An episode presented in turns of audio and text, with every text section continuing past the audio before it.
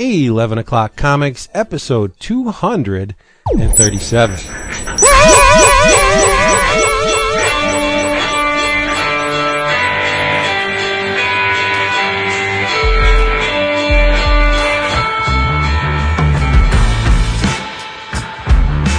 I was waiting to hear that. See, now how smooth is that when no one's burping, when no one's giggling? It's always just the burping does not get any love. Jason just refuses to stop. It's his contribution. I love it. It's such an anomaly when you got a guy that's super intelligent, dresses like extremely sharp, and then he burps. It's just wrong. Kills the facade. Honest to God. How you doing? Oh, we got a long one. Just a little. Yeah. The last time I had this laptop logged in to our forum was 10:25, 12. No way. Before noon. Yeah. I've been living on the at night I got a what? You're living on the edge. At night I've been. I have one video on my Kindle Fire, so I go to sleep playing that. You know what? You're like my son. My son cannot go to sleep unless he has something. Renee got me into that. Renee playing. She needs TV playing. She needs something playing. Usually it's her how-to. Because she loves watching ID and like those Black Widow fucking programs. You know how my roses grow beautifully because my husband's decomposing body is in the rose bed. You know what you should do? What? You should do some subconscious twiddling while she's get whatever she's gonna watch. Right? Ask her beforehand. Right? And then go in and strip all the audio out after the first like 10-15 minutes and say, "Let David buy paper comics. Let David," and just keep repeating it. And she'll wake up. She say, "You know what? Why don't you go buy something today? You should buy some paper comics. Go get some paper. Something big. Go get an Absolute. Go get that Building Stories. That's a lot of paper. That is a lot of paper. But anyway, yeah, Vinny usually uses Adventure Time. Falls asleep to Finn and Jake every night. I need to get me one of those DVD sets because I'd like it on one of my devices. I downloaded my Ultraviolet collection to the MacBook so we'd have something to watch during the storm. And my Ultraviolet collection consists of Dark Knight Returns Part 1, Superman vs. the Elite, Justice League Doom, none of which I've seen yet. The Johnny Depp, Tim Burton, Dark Shadows, which is hysterical. Is it good? It is good. Okay, because I've been holding off. Well, see, Stephen Wooder also has been holding off, and that's because Dark Shadows is very near and dear to him. He used to watch I don't have a whole lot of love for. I mean, I like it, and I think it was very good back in the day. I loved it, but you know, it's kind of like Star Wars. If you shit on it, I'm not really gonna care. It's you know what I mean? Whatever. Okay, all right. Well, we she wanted it because she saw the trailers, and the one part of the trailer that she always constantly cracked her shit up was when Karen Carpenter is on the screen and Johnny Depp's behind the TV and he pulls the play. "Reveal yourself, tiny songstress." That cracks her up every single time. So she's like, "We have to buy this." And I'm like, so I told her it was a period piece and, you know, it's the '70s instead. But I mean, we watched it. She absolutely loved it. Good. Everybody in it is really, really good. There's like no annoying kids and things like that. There is a child in there, and I have no problem with him in this movie, so I recommend it. Well, that's good. Yeah, it's staff approved with a kid. And then there's another movie that is my In Your Travels for this evening that we bought because, again, she saw the trailer. She said, "That looks so cool." Doesn't matter if it sounds corny, doesn't matter whether they play it straight or as a comedy, but she's like, "That looks cool." So we bought, we don't really buy DVDs these days because we have Netflix streaming, we have all this other crap. So We don't usually buy, you know, again, it goes back with the paper. You don't have the space for all this crap. No need to buy something that you're not going to really watch all too often. Right, so, right. So, but we bought this yesterday when, we were out and about looking for gas and cause it's Walking Dead up in the Northeast and you have, and so we bought it and we watched it last night and it was awesome. And you will tell them about it towards the end of the show. Absolutely. So you know how you get around the don't have enough space for media problem? I haven't kept a CD or DVD case in about 10 years. Oh, wow. So you put them in binders? I put them on binders and spindles, yeah. But see, it kind of works against you. If you can only have so many binders because then the binders start taking up space, right? And wait, are these 100-stack spindles or? Oh yeah, but the big ass ones. It's gonna take forever for you to find your shit. Okay, but that's the point because and I've gotten into the habit now. I mean, all my DVD-ROMs, I have them labeled, like on the outside of the spindle. I'll get a Sharpie and just put like comics or something. You didn't hear me say that, but so but the music CDs, it's almost friggin' impossible to find something. Like I wanted to listen to the Beastie Boys, the Five Boroughs. I couldn't find that thing. It was in the last spindle I checked, and I don't even want to tell you how many 100 DVD or CD spindles I have. I have a lot, and but that's the drawback. But I'll only keep a case if it's an art object itself. Yes, yeah. You know, like if it's a real funky case or it's not lenticular, but if it's on a really nice paper and it's very nicely printed, if the art's very nice, I'll keep it, you know. But the liner notes and everything, if it's all part of that. If they go the artisan route instead of just hacking out a booklet and a case, if it's really nicely presented, I'll keep it, you know. Which, you know, these days, not a whole hell of a lot. I'm looking at the shelf and there's not much. No. Yeah. So, but anyway, I think we've vamped enough. Who are you? I don't know. Hey, everybody, it's 11 o'clock comics, episode 237. What they're calling on the forum, the Ghost episode, right? Well, yeah, we have Ghosty himself, Jason Wood, to thank for that. Yes, because I don't think we have to tell you why we're late this week, because the East Coast got smacked around by a bitch named Sandy. Yep. A lot of people affected by this. Loss of power, loss of homes, unfortunately loss of lives, and we're only regaining our footing here. David just got power, like what, 2 hours ago? Just about, yeah. Jason is still without power. Yes. We would have recorded last night, but Chris had softball, which is, you know, respectable. So I tried to hold on to it as long as I could. I really thought we weren't going to have an episode this week, which would have broken our streak. And Jason wasn't having it. Me and Jason all week. Jason and I we've been DMing, you know, every morning. How you doing? What's going on? How's everything over by you? And you know, we knew, you know, Jason and I were both like, well, listen, it's Tuesday night when we were supposed to record, because last week we had made the arrangements where Thursday we couldn't because of Chris and softball, right. Wednesday we couldn't because Halloween is a pretty big holiday in the Wood household.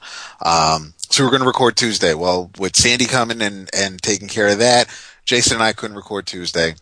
Not sure what happened with you and Chris Tuesday.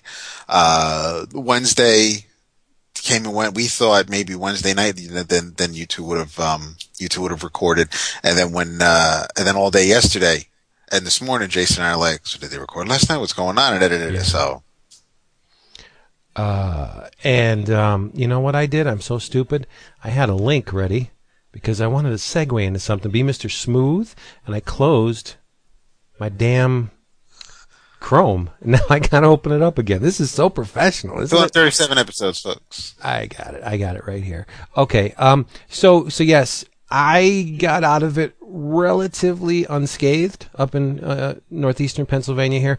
I guess Sandy did not follow the track that was predicted, like the enter at an angle and then shoot north, but it didn't. It entered west and then did a little bump and then went up towards Canada. So northeastern Pennsylvania got out of it relatively unscathed. I lost a tree that didn't fall anywhere near the house. But my heart goes out to people who did lose things. In fact, one of our very own lost everything. And I'm talking about Mr. J.K. Woodward. He lost his home. He lost his car. Everything. Sandy took everything away from them. J.K. and his wife Monica now have pretty much nothing. So that black-hearted bastard, who isn't really black-hearted when you think about it, Daryl Taylor on the Taylor Network. Damn it, Daryl! They're doing a fundraiser for Daryl, not for Daryl, for J.K. I would never participate in a fundraiser for Daryl. If you have anything that you would like to contribute to J.K., let's see, you can buy original art over at Cadence. J.K.'s PayPal account is J.K. Woodward 1205. That's all one chunk there. J.K. Woodward 1205 at gmail.com. You know J.K. He does the J.K.'s happy hour. He hangs around with Daryl. Yeah, I don't know what's that about, I don't know why. Yeah. Why would you do that? But Star Trek: The Next Generation and Doctor Who. Yeah, I was gonna. Yeah, right. He's doing that I'm stepping all over. That's okay for IDW, and I think the second collection of that is now available in previews. But do what you can. Throw the guy a couple bucks. Buy some of his original art. I don't know if he's doing commissions, but I mean, if you want, solicit JK for a commission. He does excellent work. The guy just needs your help. I mean, this bastard of a storm just stripped him of everything. And it's sad. People were like, I don't have any power. Jeez, my yard got ripped up. A tree fell against my garbage can. This JK and Monica lost everything. Yeah. That's insane. To even think of. I can't even wrap my hand around that. And it was, and there's no, I mean, the people who, we were watching the news. Well, first of all, you're Vince B. I'm David Price. It's 11 o'clock comics. It was a mess, but that's okay. It's like bullpen bulletins. All day Saturday, they had closed. They made the announcement Sunday that they were closing the campus where I work Monday and Tuesday. So Monday morning, pretty much throughout the day, we're watching the news, and they're tracking everything, and they expected it to make landfall around 8. It ended up moving ahead of schedule, closer to 5. It landed in New Jersey around Cape May and in the Delaware area, and it just wreaked havoc from that point forward. And as I'm driving through our neighborhoods here, mm-hmm. To and from work and up north of me where I used to live, and I'm looking at the path that Sandy took, and there are trees that were toppled that I never expected to fall, and then there are trees that are still standing that I would have sworn, and there's no straight line, because I can look across the street and there's 5 trees that are just like torn over, and then on the other side of the street everything's fine, doesn't even look like the garbage can was knocked over or anything, and it was just Sandy's a fickle bitch. There's absolutely nothing. Yeah. I can't explain how. And we heard the winds. We had very little rain, so we didn't have to worry about flooding. And there was no damage to my house, to our yard, nothing. I mean, there was a pole that fell. There was a tree that fell across the street, and if it didn't fall to its right and it fell forward, it would have taken down some lines and hit my car. Wow. So I mean, so we because it was lined up right with my driveway, and so I mean we. We were. I definitely consider myself. We're very lucky. I know that a lot of people who were told to evacuate did evacuate. I believe that everybody who I know who prepared for this did everything they could. We had our generator prepped. We had gas cans galore. We were set. We had no problems. We were fine. The refrigerator wasn't even really stocked, because if the power goes out, I hate throwing out food. I hate having a fully stocked fridge. So we had very little food in there to begin with. I knew that, if we had to, I could fire up the grill outside once the winds and everything had died down. But about 7 o'clock or so Monday night, power went out and stayed out until about 7 o'clock tonight, Friday evening. And it was, I know that there were a lot. I was really, really hard on my power company all week. Every morning I wake up, I tweet at Facebook, and I say, and I'm not alone. I'm looking at the tweets from other people online. And very, very few people. You'll get the occasional dude, oh, I've been a customer of yours for 12 years. Don't worry about the negative press. You know, you've been, and I'm thinking you must live right next to the president of the company's house who always has power, no problem. And I am not the only person who was complaining about NYSEG who had issues with them, because after Irene last year and the October nor'easter, they had promised us, oh, we're going to be prepared and you know, we're going to be on top of things. And I know that this was unprecedented. You could not have prepared for this. I absolutely agree with you there, and I'm not going to fault you for that. But my issues with my power company were the lack of communication, the lack of updates, just the blatant disregard for their customers and keeping them in the dark in more ways than one. And it was nice.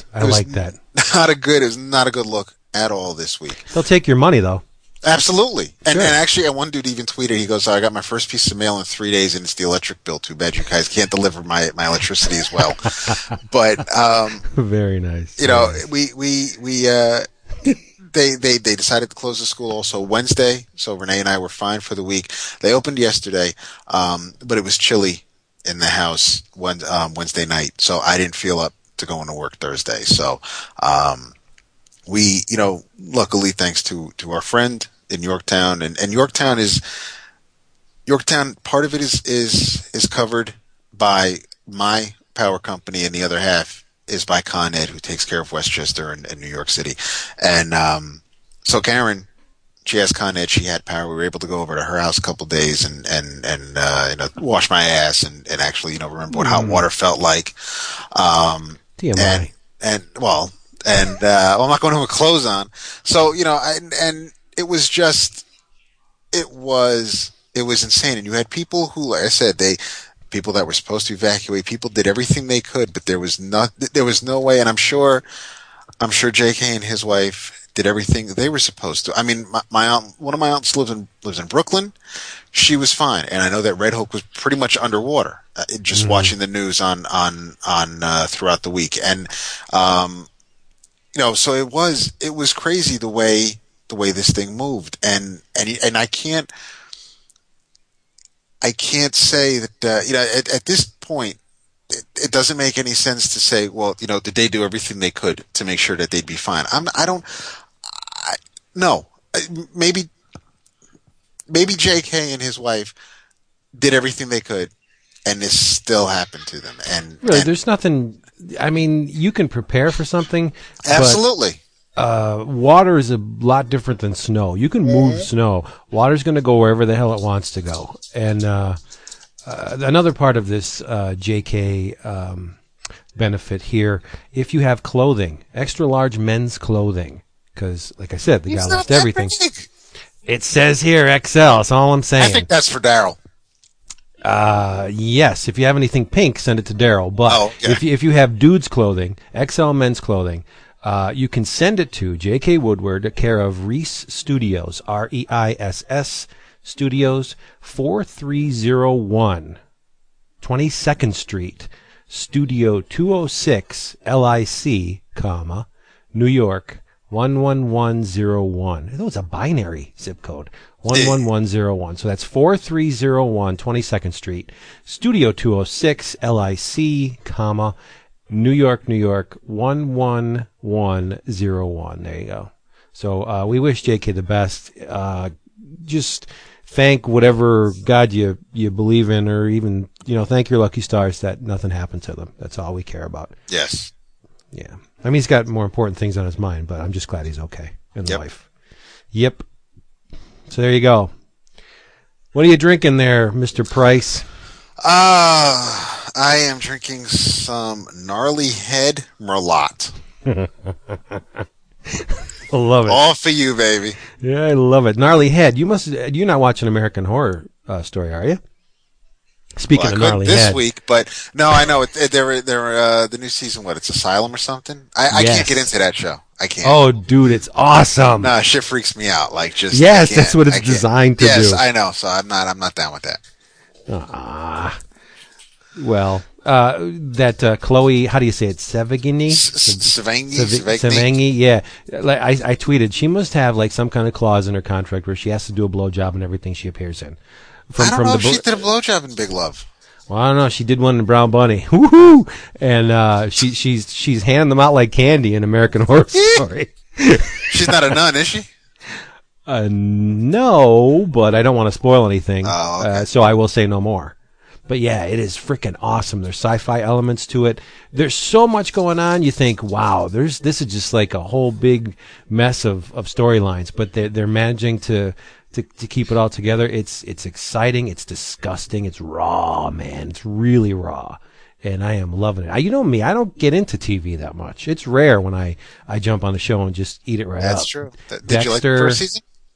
I didn't watch the first season, which is cool. Wow. Yeah, because they say that the first season is its own little self-contained story. This is another story using a lot of the actors from the first series. So, and you know what? After the third episode, after the first episode, I was hooked. But I made it through the third episode, and I'm thinking, boy, if you compare this show to Walking Dead. Walking Dead just looks like Duke compared to American Horror Story. Stop. And really. You know, I really enjoy Walking Dead. There's really no comparison. American Horror Story is like, I hate to use an overused comparison, but I will. It's like the Citizen Kane of horror. And then you have the Ed Wood of Walking Dead. I'm telling you. American Horror Story is that good. Yeah, that's really crazy. Well made. Jessica Lange's in it. She's an awesome actress. You take the best actor or actress in Walking Dead and compare them to the worst one in American Horror Story, and Asylum would win out. I'm telling you. I'll give you that. I mean, yeah. Even from the first season, you had Dylan McDermott, and I mean, you had, and Lange was in that one also. I guess she's the constant. Out of the two seasons so far, I'm guessing, but you have FX and the kid that used to be on Phil of the Future, the one kid with the curly hair who's in the asylum. I forget his name. He was in the first year too, but anyway, FX does. They've had. I was a huge fan of Terriers. Terriers, it's a damn shame that Terriers only lasted the one season.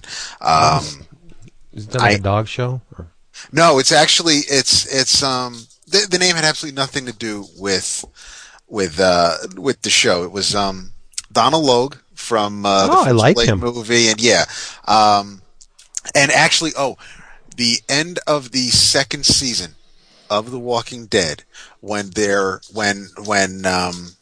Herschel is falls off the wagon and he's at the bar and catches up to him, and those dudes walk into the bar, and they're like, why don't you we can just hang out with you guys, and we can join your crew, and Rick's like, there's not enough room, and the guy who sits at the bar, the younger dude with the dark hair, he was the other guy in Terriers,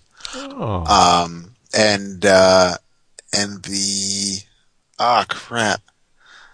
Oh, yeah, no, all right. And then it was so those two guys were Donald Logue is a former detective, and now basically if you need somebody found, he's like a Seamus. If you need somebody found, if you need somebody to be shaken down, if you need somebody to get you your money back, he's your guy. I get it. Yeah. And but it was a really great show, really well written. Loved it. And unfortunately it ended after one season, and the last episode, you can kind of choose your own adventure with whether or not you think. And for a while, I think there was talk of them actually going to Netflix for Netflix original programming, but I don't know what's happening with that. But they also had I adore it, as does Jason and Chris, but Justified. That's just fantastic. I can't believe what they get away with on FX. I know. Yeah. The language is terrible in this. Nudity, extreme violence. It's awesome. You know, I always bring it back to George Romero, but George, when George was making Dawn of the Dead, you know, he had to either release it unrated or NC-17, which would have killed it, right? Mm-hmm. Some of the stuff in American Horror Story rivals the shit that George couldn't put in the movie, or that he couldn't release under MPAA, qualifications. Times definitely change. I mean, you have people saying tit, you have people saying asshole, you have people saying not only dick. Tit. I mean, they say cock. They say shit. I mean, they everything. Say shit. Yeah, and it's funny. Sometimes they'll say bullshit, and then I realize that in reruns or in syndication, or if the show is on at 10 a.m., you're going to bleep out this shit, but. It's strange from one week to the next, I guess, to keep it in that rating for what they can say or do. But S.H.I.E.L.D. lasted a long time. A lot of people love S.H.I.E.L.D. I loved it in the beginning. But no, and Sons of Anarchy is a big one. I heard right that's now. Good too. So have I. I haven't seen any of that. But me neither. But no, FX is really. I mean, they and it's. FX and AMC are really just they put on the shows that no one else really knows what to do with. I don't think Mad Men or Breaking Bad would do as well, even on premium cable, but definitely not on NBC or ABC. I got to tell you, I'm a huge fan of Breaking Bad. Yes, you are. American Asylum is much more raw than Breaking Bad. I believe it. Yeah, much more. Yeah, a lesser person would think maybe they were going for the extremes on this show, and they. I mean, there's a jism throwing scene a la Silence of the Lambs. Yeah, it's pretty raw. Love it. I love every bit of it. Okay, but let's get into some comics here after you get this going. Yes, let's. What going? I thought you were going to say I got something. No, I was just I need to have something on in the background while I record. I can't just something needs to be on the TV. Oh, really? Yeah, I can't. I can't just, especially when it's a full house and all four of us are here, and I just not to distract me or to drown out whatever Chris is saying, but just no, just something that I can. Something that'll jog me and keep me in the moment. But for whatever reason, BBC America right now is showing Conan, the Arnold Schwarzenegger Conan. The first one or Destroyer? I think it's the first one. But the guide says it's the 2011 Conan with the credited cast from last year's Conan. So someone's a little screwed up. Oh, no, maybe this is... No, it's he just cut the shackles off, and the wolf is running towards him. So I think this is the first one. Yeah, you know what? I'm going to lose some friends, but I got to say I like Destroyer better than the first movie. Oh, only because Destroyer is a piece of crap. I mean, it's a low budget, terribly made, miscast movie. But there's one thing about Destroyer that raises it above the original for me, and that's Olivia de Abo. Oh my God! Okay, all right. No, I can't. I can't fault you for that. Yeah, I mean Will Chamberlain. Come on, and Grace Jones. Yeah. Really? Why don't you just put Clint Howard in it? You know. All right, comics. We got comics, right? I think so. I think we'll do. We have EOC live tweet.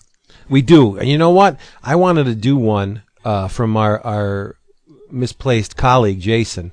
Yes. And I'm trying to find it here. Let's see. It was an awfully negative one for Jason, but that's okay because I have an answer for it, and I will find it. Here it is. Jason asks, "What's the one artist you feel like you should love because you respect them, but ultimately they just don't float your boat?" And one name immediately popped into my pointy little head. And that's Ex Machina's Tony Harris. I could see that. Okay. Yeah. I like I said, everything Jason said, I respect the guy's ability. He does fantastic layouts. But for me, everything is too planned out, too stiff, too manipulated. Like, he uses a lot of photo reference. But unlike some people, he doesn't allow the trace to do the work for him. He actually draws from life, and hey, that's what artists do. They draw from life, right? But it just, Tony Harris's stuff is just way too stiff for me. I do like the Art Deco sensibilities to a lot of his stuff. His stuff just leaves me cold. No offense to him. He's a very, very talented artist. Yeah. But he just doesn't do it for me. Wow. I think, I'm honing in on you said stiff, and I thought of a few artists, three in particular, but I find something to like about each of them. First one was Liebermejo, but his work does have weight to it. You can feel the there's no flat. It's not like if three people are standing next to each other, but one person's in the foreground, they don't all feel like they're on the same plane. He definitely gives you perspective, and I love his clothing. I think, you know, the wrinkles in trench coats and collars and things like that. So I really can't say Bermejo. I thought about Alex Maleev. Yes, I would add him to my list as well. So yeah, that's the one that's really just kind of. That's calling out to me. I like his work. I liked what I read in Daredevil, in Spider Woman, Agent of Sword, I have some Moon Knight issues. I haven't read them yet, but he also did great, now I'm drawing a blank. No, I'm thinking of the Spider Woman. I am thinking of Spider Woman. And yeah. It was a little bit different than his Daredevil stuff, but it's good, and it worked with Bendis. It tells the story, but it wasn't singing. It didn't. Yeah. You know, Photoshop is my bread and butter, right? Mm-hmm. And when you have an artist that when you have a writer that makes a certain geographic location a star in the book, like for Daredevil, Hell's Kitchen is very much a character in the ongoing saga of Daredevil. And Bendis, I'm sure, made a point of saying, let's focus on the buildings, let's focus on, you know, this fire escape, let's just make the city come alive. Maleev uses way too much of the Photoshop filters for the building and like architectural backgrounds. That just it doesn't pull me out of the story, but it makes me, yeah, I guess it does, because it makes me notice the process. Whereas someone, even if you just freehanded it and it was very stylized, very of the moment, even a rough hewn building has more personality to me than somebody who just passed a photograph through maybe the Photoshop photocopier stamp filter, you know what I mean, or fine edges. It just loses it for me. But yeah, Maleev is one. You're right. You know who else? And this is going to be a surprise, maybe, while we're on the subject of Daredevil. But David Mack. Yeah, that's it's that same cloth. It's just his work is different than Maleev's. Yeah, very watercolor, but at the same time, which I should love. Yeah, I mean it's somewhat looser than Maleev, and yes. Those, what was it? The two issues of Daredevil and Bendis's run. Did Mack do two or three? Did that Echo storyline? Yeah. I mean, they were there. Those issues were chaotic, and I should love them. Yes, yeah. But there's just something about Mack's visual language. I don't know. I just. It's well done. It's just not for me, I guess. And I never read any Kabuki. Oh, yeah. I don't know if it would click with you. Okay. Yeah, I'm not sure. And if I'm not sure, I'm not going to recommend it. So, but no. The only other one, the third that I was thinking of, and it's getting to the point where it's almost unfair because he ends up getting picked on whenever these types of conversations come up, but Alex Ross. Yeah. You know what? I have to admit, Alex Ross's relationship with Dynamite is really souring me on him. Really? Yeah, because I pretty much loathe everything Dynamite does these days. Oh, that's true. You do. Yeah. And he's so far up Dynamite's ass. Like, how many covers does he do for them a month? And that shouldn't impact the image, right? Nothing should impact the image. It should speak for itself. And the man is a fantastic painter, but there's a sameness to his work. I like the fact that his color palette is wacky. I mean, he will bump up colors together that have no place being next to each other, and it works. Mm-hmm. Especially the Kirbyverse covers. Some of those things he did for like Genesis were awesome.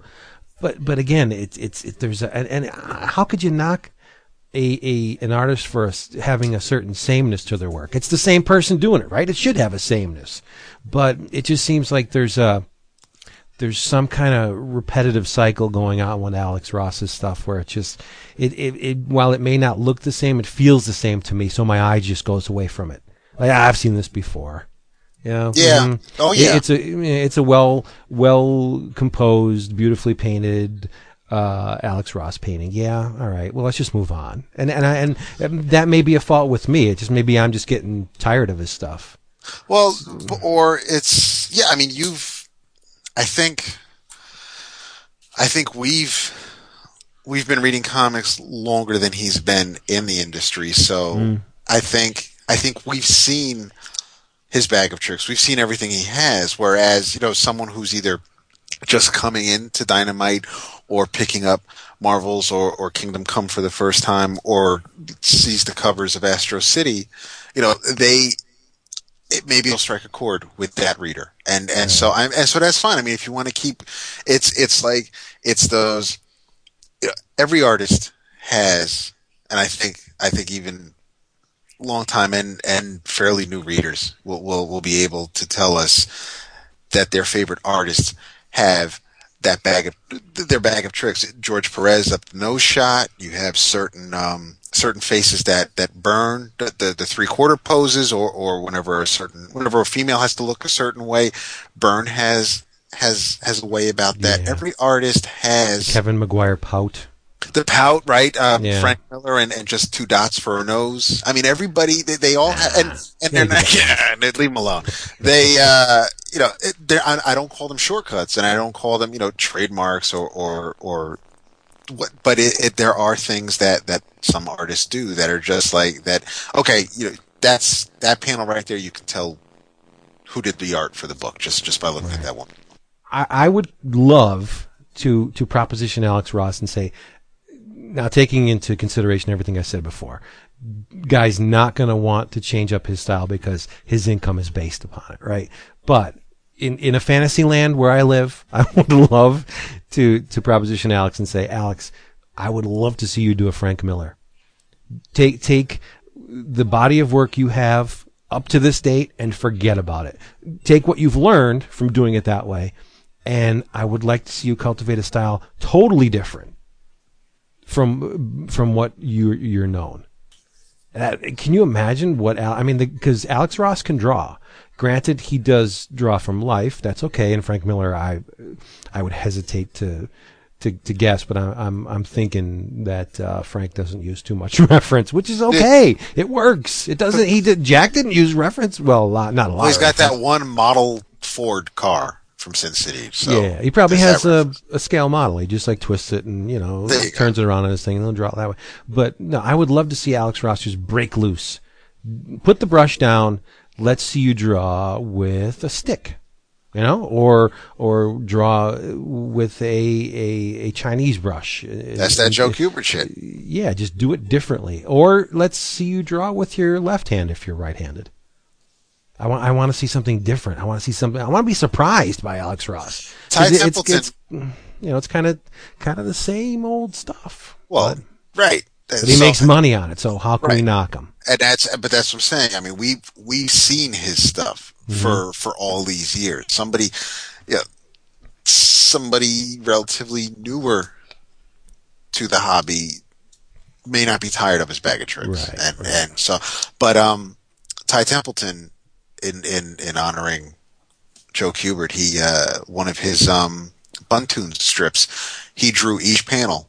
And it was about 9 or 12 panels. Each panel was drawn or inked with a different tool, a branch, a twig, a feather. So he just, and aside from the lines, you could still see that it was Templeton's work. But that question regarding the inks, finishes, and embellishments, that's from GB. I want to make sure we give credit to. Well, that didn't. We weren't recording. Oh no! Well, then, but we can go into it. Why don't we go into it there? Because that's one of your favorite subjects, isn't it? It is, and sadly, it's becoming a lost favorite. Yeah. So GB at GEE2THA on Twitter says, inks, finishes, and embellishments. What's the difference? And Vince's answer while we weren't recording was nothing. I don't think there is a difference. And I say there is, and my feeling is it depends on how the inker is credited. And you know, and like Vince said, there's no way to know, which is why I say it depends on the credits. If you have finishes by Brett Breeding, then you know that he finished whatever Bob Hall was putting down on the page, as far as how detailed Hall's pencils were. But if like you said with Tom Palmer embellishing Gene Colan, one of the most difficult things anyone would ever want to do. Yeah, you better have some stock in some India ink companies, but and a lot of brushes. Yeah. I mean, it really does depend. I mean, you can have. You'll, depending on how hard you want to look, or how much of your life you want to waste into looking into these things. I thought you were talking about the process. I was saying making art is never a waste. No. I'm saying if someone like me who would like to know the difference and why, you know, why are inkers so important, and what do they do, and why can't, you know, if you really want to spend the time on that. When I was buying and reading my comics in the 80s and the 90s, and when, you know, when pencilers had inkers, as you start to see, I always enjoyed the different team ups. You knew what you were getting when Terry Austin inked John Byrne. So you may not know if all you read was Uncanny X-Men, you may not know what John Byrne's line looks like by itself until you start buying Alpha Flight or Fantastic Four. But then if you kind of know what Marshall Rogers is like, and then you see Terry Austin ink him on Detective Comics, then you kind of start to get a feel for what Terry Austin's, what he's actually adding to the work. I think the distinction is extremely fine. In this case, yes. Yeah, and again, it's based on the pencils, because if the pencils are just layouts, then the inker is doing a lot more than just inking the pencil work. Right, but I think the term inking is kind of it doesn't encapsulate the whole contribution by the person behind the pen or brush, because think about it. You get, an inker will get a penciled page from an artist, right? They could trace, and I'm using that word not in the traditional sense. Yeah, I am. But they could trace, they could constrain themselves to that line perfectly, and they're still changing the line. Because you could never, ever, unless you run the thing through, and scan the pencils and run it through Photoshop and just darken them. If you are a human being and you are following someone else's line, you could never, ever be completely 100% faithful to the line. It's impossible. You can't do it. So any kind of deviation from what the penciler lays down, that's embellishing, right? You're changing it. Well, the definition of embellish is to make attractive by adding details or features, right? That's what the definition says here. Decorative details or features. So that pushes you in a different realm. If you are like Kubert, whose pencils were minimal because he would ink them himself, right? In a lot of cases, then he didn't need tight pencils, and he went in and he embellished those basic lines. He made them more decorative. So how do you determine which one it is, right? Because you don't know. I think that's why I say inking is kind of a misnomer, because no one can faithfully reproduce the pencils 100%. You can't. Right. It's an impossibility. So there's some embellishing going on, whether or not the person's actually trying, because human error or, muscle tone. You're moving your brush at a different angle than the pencil was put down at, so you're getting a different kind of line. You know what I mean? I think it's a great question. And ultimately, it just depends on the involvement of the inker or let's call it a finisher. Because finishing implies that you're taking a stage and completing it, which is totally useless in today's age when the printing process does not depend on, and Control Z is your friend. Yeah, it doesn't depend on solid black lines. Back in the day when they would get something ready for print, the lines had to be dark because it was going to be shot by a stat camera to make the plate for printing, and that's why the lines had to be black. Because the stat camera only photographed 100% black or white. It was either or. It's kind of a binary thing, right? So they had to use black ink and embellish the line, so the person next in the chain, the colorist, would have something to work with, right? And and the printer would have something to print, because you couldn't. Printing was extremely limited. Now with digital printing, you don't. It's not a necessity to make black holding lines on everything. You don't need it, but we still do it because it's a tradition. That's what people expect when people of a certain age, right? Expect when they open up a comic book, they expect to see black holding lines and color, and that's what they're given. But you really don't have to be bound by that. But you know what? To your point, I'm talking a lot. I'm sorry. To your point, comic books that aren't inked look wrong. It just looks unfinished to me. Absolutely. Yeah. And obviously we've seen Ron Garney's work and we know how good he is. Yeah. But when I see, you said it was, Scar and I remember Weapon X and there are times where Ron Garney, who we love, if it's not inked, it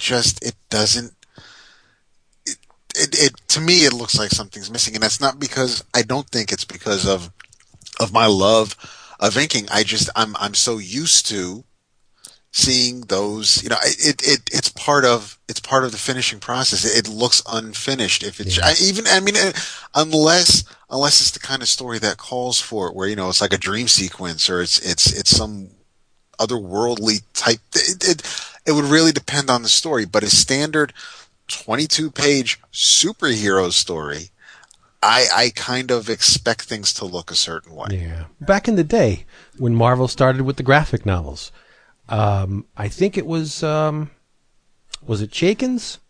Might have been Chaykin's. It could have been Marvel. Could have been one of the other publishers. But when the upscale format came around, when printing started to rise in accord with what these guys were producing. Printing technology, and they would print fully painted graphic novels.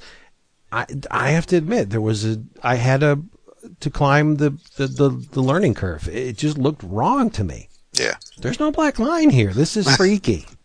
I can't see dots. Why are there no dots in the color? Why are we changing? I don't like change. Change is scary. Get away. We sound so freaking old when we get into this shit. We really do. I remember. I know. I remember Gutenberg and his little Bible. That's why we need Jason. We need the boy. He keeps us grounded. Forrest JWP asks, what is the best Marvel omnibus that has not been released yet? Oh, it's easy. Well, one of two. And you're never going to get them, so don't wait by the Amazon. ROM and Micronauts. I like the Micronauts. Okay. Yeah. I was going to say Alpha Flight. I have my own Alpha Flight omnibus. Yeah, you do. You best. Yeah, you do. I think Yeah, I mean, that's not because they've done Amazing Spider-Man, starting with Amazing Fantasy. We're getting the Gil Kane Artist Edition Spidey. So I mean, I can't out of everything from what I love from back then, and Paul Smith didn't do enough Uncanny X-Men issues to warrant an omnibus. So they are good though. I like Paul Smith's X-Men run.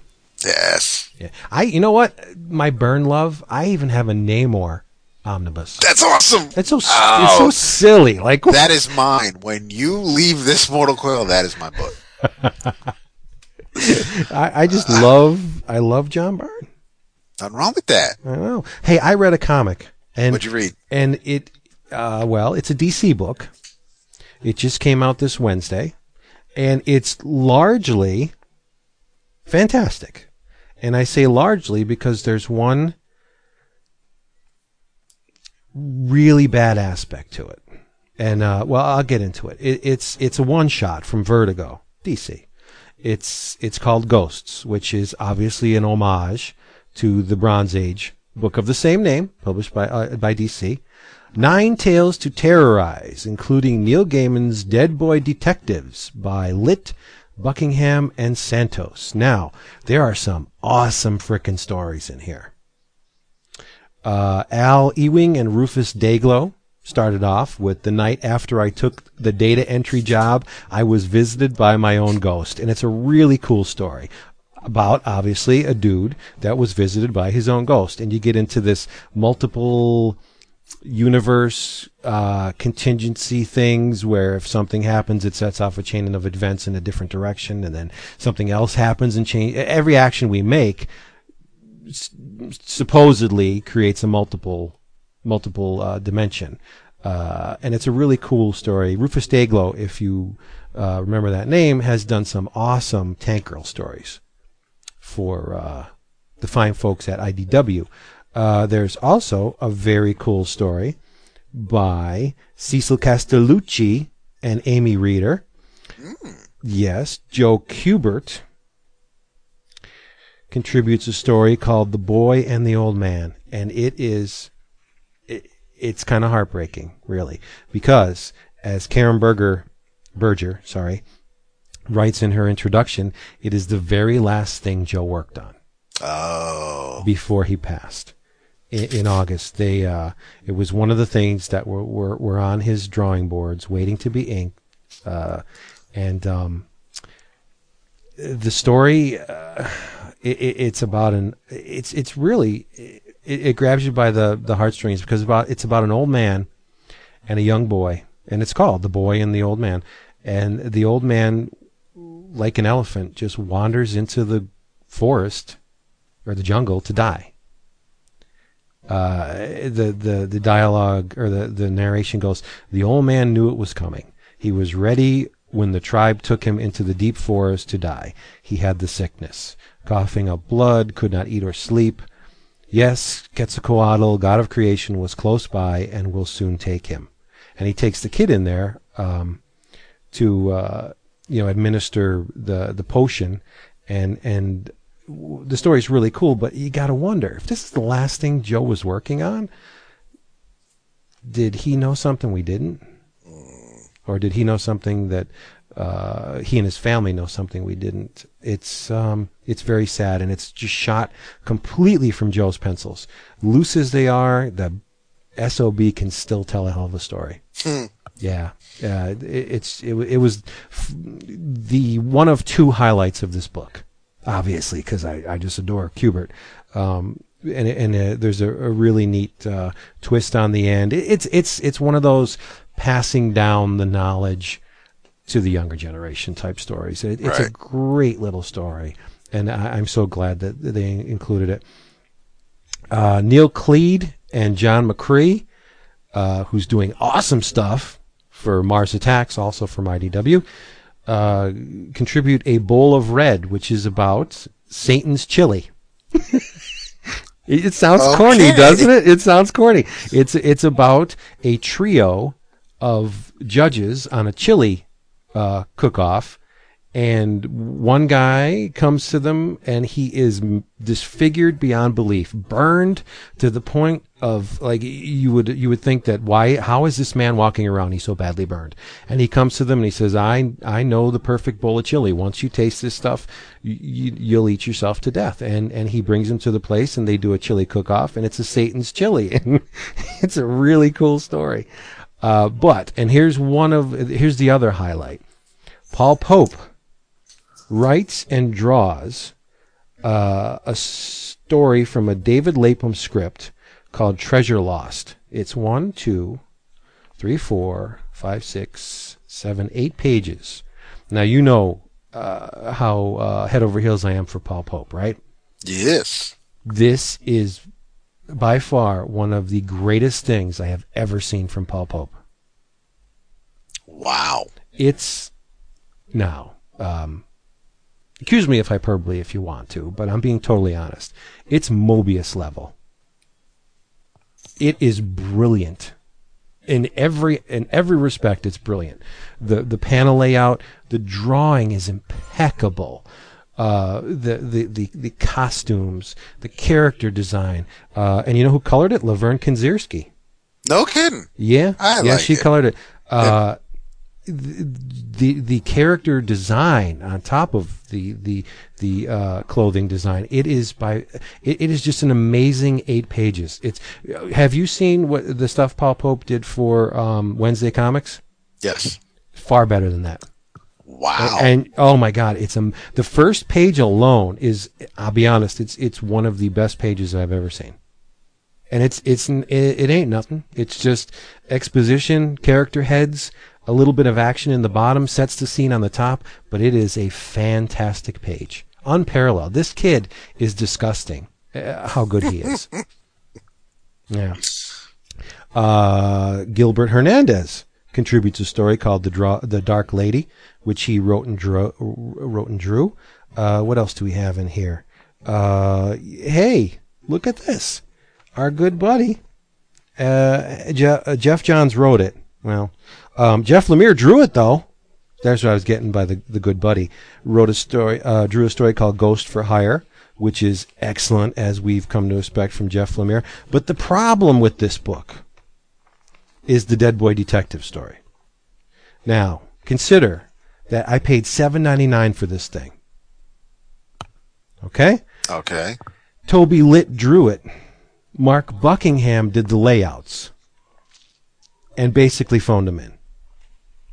Good as Mark Buckingham is, he basically phoned him in. Victor Santos did the finishes. Now, $8. Dead Boy Detectives. 8 pages. It's part 1. At the end of the story, it says to be continued in the next Vertigo anthology. Doesn't tell you what the anthology is, even though you're going to be loath to run out and spend another $8 just to get part 2 of this not really all that compelling story. That is ridiculous. Yeah. To put a part 1 of a story in an anthology that's $8 on top of it and expect somebody to, you know, I'm going to keep an eye out for part 2. Don't tell them where to go, right? Not that, I mean, honestly, you're not going to want to after you read this thing. It's not all that great. It's kind of hokey, you know. But really, and you're wondering why these things aren't finding a whole lot of audience these days. It's just, this is way too much commitment to demand from the reader. Yeah. Don't you think? Yeah, absolutely. It's really silly to have somebody go out and search for a mysterious anthology that hasn't been named yet just to get part 2 of this damn story. Whatever. I mean, that really, and you know what? It's the second story. If the Rufus Dayglow, and Al Ewing story wasn't so good, it kind of would have put me in a mood to, well, it would have been a harder sell the rest of the book. Let's just put it that way. But luckily, it's the second story in this thing. So I kind of was like, yeah, whatever. Because I knew Paul Pope was in it, so I was riding it out, baby, to get to the Paul Pope story. The best dialogue in this thing has to go to a story called Bride, which was written by Mary H.K. Choi, and drawn by Phil Jimenez, inks by Andy Lanning. Oh. Now, when was the last time you heard dialogue this snappy? Even the throbbing of fever-filled dick meat has the decency to take on a metronomic quality. That's gold, Jerry. Fever-filled dick meat. I got to use that somewhere. It's a really strange story, though. Very, very strange. It's unlike anything else in the book. It's about a widower who is obviously stinking rich, wants for nothing, and he's just wallowing in sadness over the death of his wife, while snorting her cremated remains and feasting upon her flesh. It's strange. It's a strange little story. I'm not going to say anything else about it, but just read it. But for nothing else, I hope I haven't put people off on this issue, because I consider it an essential purchase for, if not only for, but the main two reasons: the Joe Kubert story, which was his last, unfortunately, and the Paul Pope thing. Oh, good God. This Paul Pope story should be required reading to anybody who wants to see comic books done right. Wow. It's amazing. I love him to death, but I absolutely hate him at how good he is. It's disgustingly good. Yeah. So that's Ghosts number one. Keep your eye out for that unnamed anthology, too. Not. There you go. Damn. It's just, that's underhanded. It's dirty carpool. You don't do stuff like that. I agree. You're taking up 8 pages that could have been given to someone else to tell a complete tale in a much better manner than that was. It's just wasted pages. Yeah. Sorry. Not cool. You go, David. Oh, man. Well, see, I didn't do as much reading as I wanted to do this week. I did. I've been reading Marvel Comics: The Untold Story, and this is an awesome book. I recommend it if I think I know what 3 of my buddies are getting for Christmas. Nice. This year. It's just, they all have iPads, they're all going to get digital versions. I like the way Sean Howe writes. I like the way he's telling this story. But I mean, the first chapter, and this is not, it's not like, oh, here's the beginning of Marvel Comics, and Stan and Jack gave you Fantastic Four, and then and then Amazing Fantasy 15 with Steve.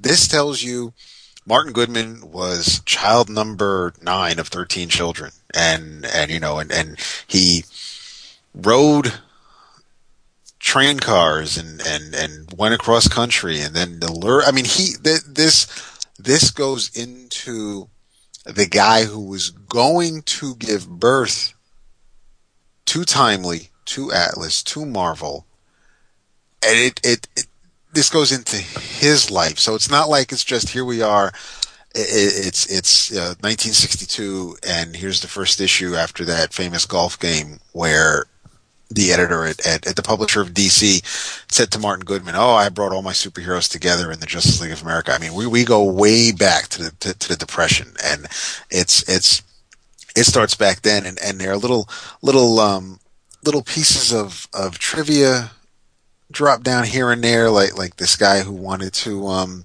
bring this magazine called Stag Party and then have it published by Martin Goodman, and he said no, so this guy decided to go, all right, and he went and took his wares elsewhere, and that magazine ends up becoming Playboy, and because that young lad was Hugh Hefner. I mean, and there are little things here and there, and I mean, and I'm getting up to the part now where we're being introduced to the Comics Code, and how they asked Gaines at the hearing if that cover, that famous cover of that fist clenching the blonde hair of that head on the head with the eyes rolled up, and asking Gaines if he thinks this is a cover and if this is in good taste, and he says, "Well, for a horror comic, yes, I think it is in good taste." I mean, they're just, it's so. I mean, I've read that was a Johnny Craig, wasn't it, or was it? Yes, it was. Right. Yeah. Okay. There. I mean, there's things here and there where, you know, where that I've read either in Men of Tomorrow or that you've picked up over the years. There are things in here, in the first chapter and a half so far, that, you know, I may have heard about or read about elsewhere.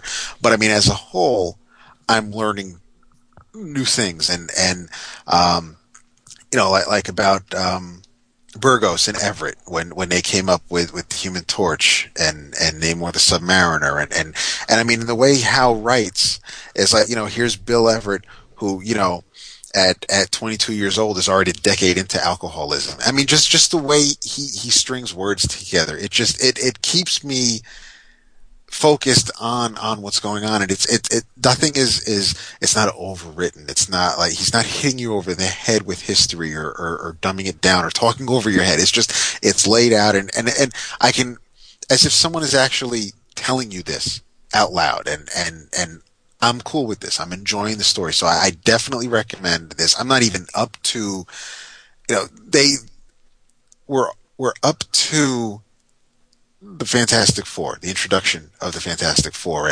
And I wonder how juicy it gets. I've heard some things where, it does not, it doesn't take sides, in other words? It doesn't take sides. But it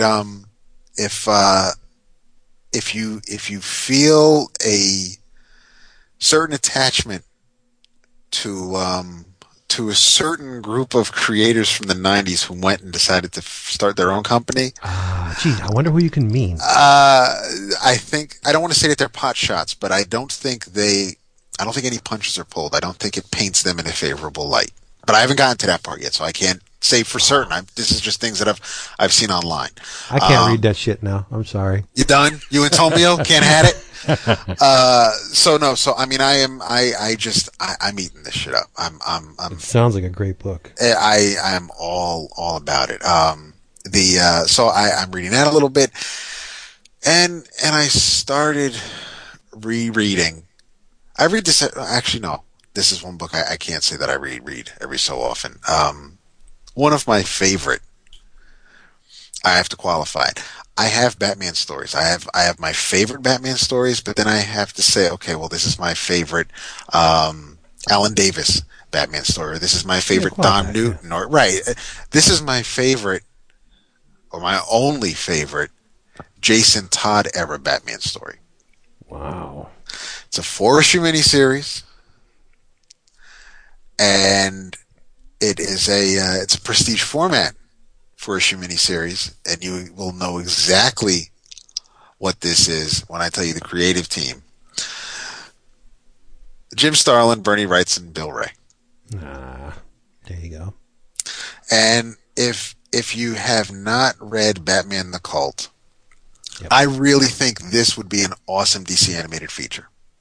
Oh, hell yes. Yeah. It's self-contained.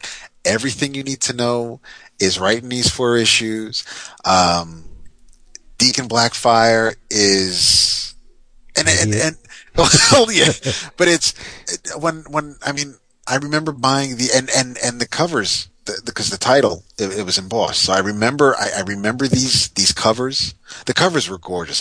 You had the manhole cover. You had I just love the way that the covers looked, and Wrightson, you know, it's definitely Wrightson's artwork, and I mean it's Bernie Wrightson doing Batman, but it's Jim Starlin telling a very violent Batman story. It's political. It's there's some it's classist. I mean, there's just, you know, and there are, it really doesn't pull any punches. And yes, Jason Todd is the Robin of this story, but, in the first almost 2 issues, you see very little Robin, which is fine, which is great. But there are, it's, basically, and see, when I tell people the hook, Vince gets mad at me Oh, why should they read it now? Because but it happens in the very first issue. When I read it when it was coming out in the late 80s, and I have the re-release trade paperback that came out a year or two ago, and the foreword is still written by Jim Starlin, and it's dated November 1990. So even Jim Starlin's foreword is dated in some spots because he's talking about like Tipper Gore and shit like that. So I mean, there's things in it. So I mean,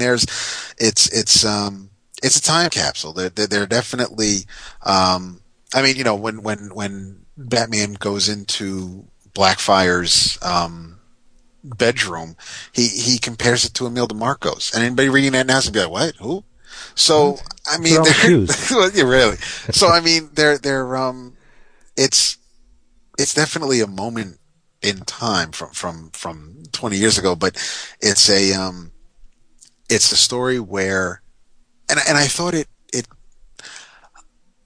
I thought when I was reading it, when it was coming out, I thought, it played out differently in my head. As I'm rereading it now, cause I'm about halfway through it. I was during the daytime, I read this at night. I'll read on my iPad, but,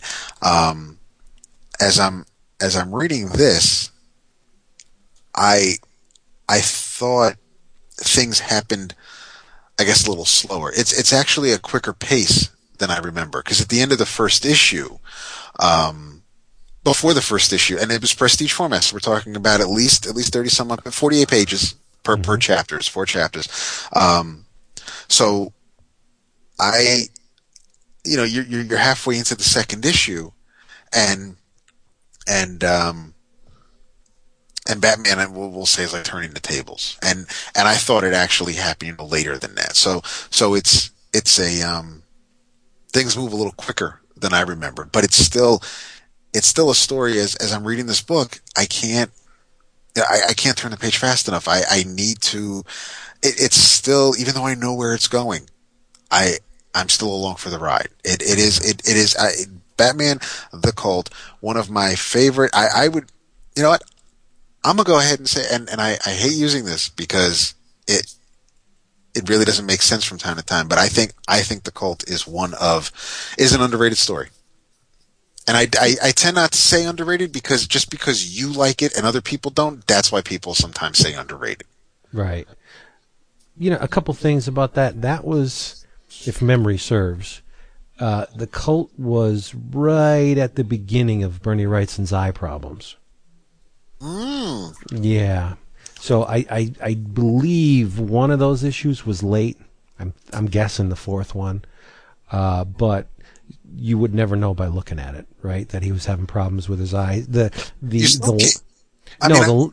line is not as, I don't want to say it's not as detailed, because it obviously is. It doesn't have that Wrightson. It's not as immaculate as the line. As clean or as crisp. No, because I don't think I'd use the word clean to describe Wrightson anyway. Look at the Batman that he drew in Swamp Thing and compare it to that Batman. They're very different characters. Physically, there's very little similarity, right?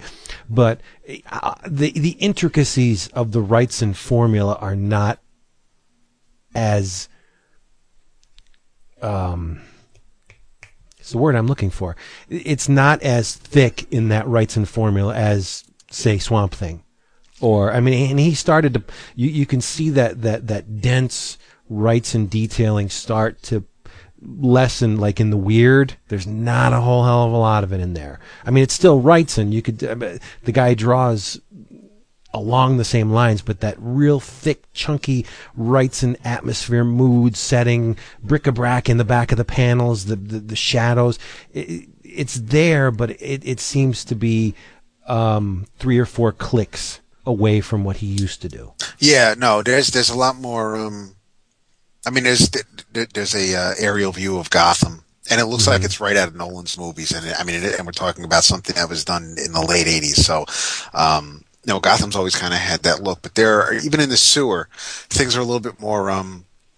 The backgrounds, I don't want to say they're sparse, but they're not as tight or as detailed. And I think, and I'm maybe that's also because Bill Ray was doing the coloring, and maybe and a lot of that. I mean, there are scenes where Batman is basically tortured at the first half of the first issue, most of the first issue, and his skin is bruised, and he's dirty and filthy, and he's underground in the sewers of Gotham, and Ray's colors are just, I mean, ahead of its time. The colors you would expect to see in some books today, and right, by who?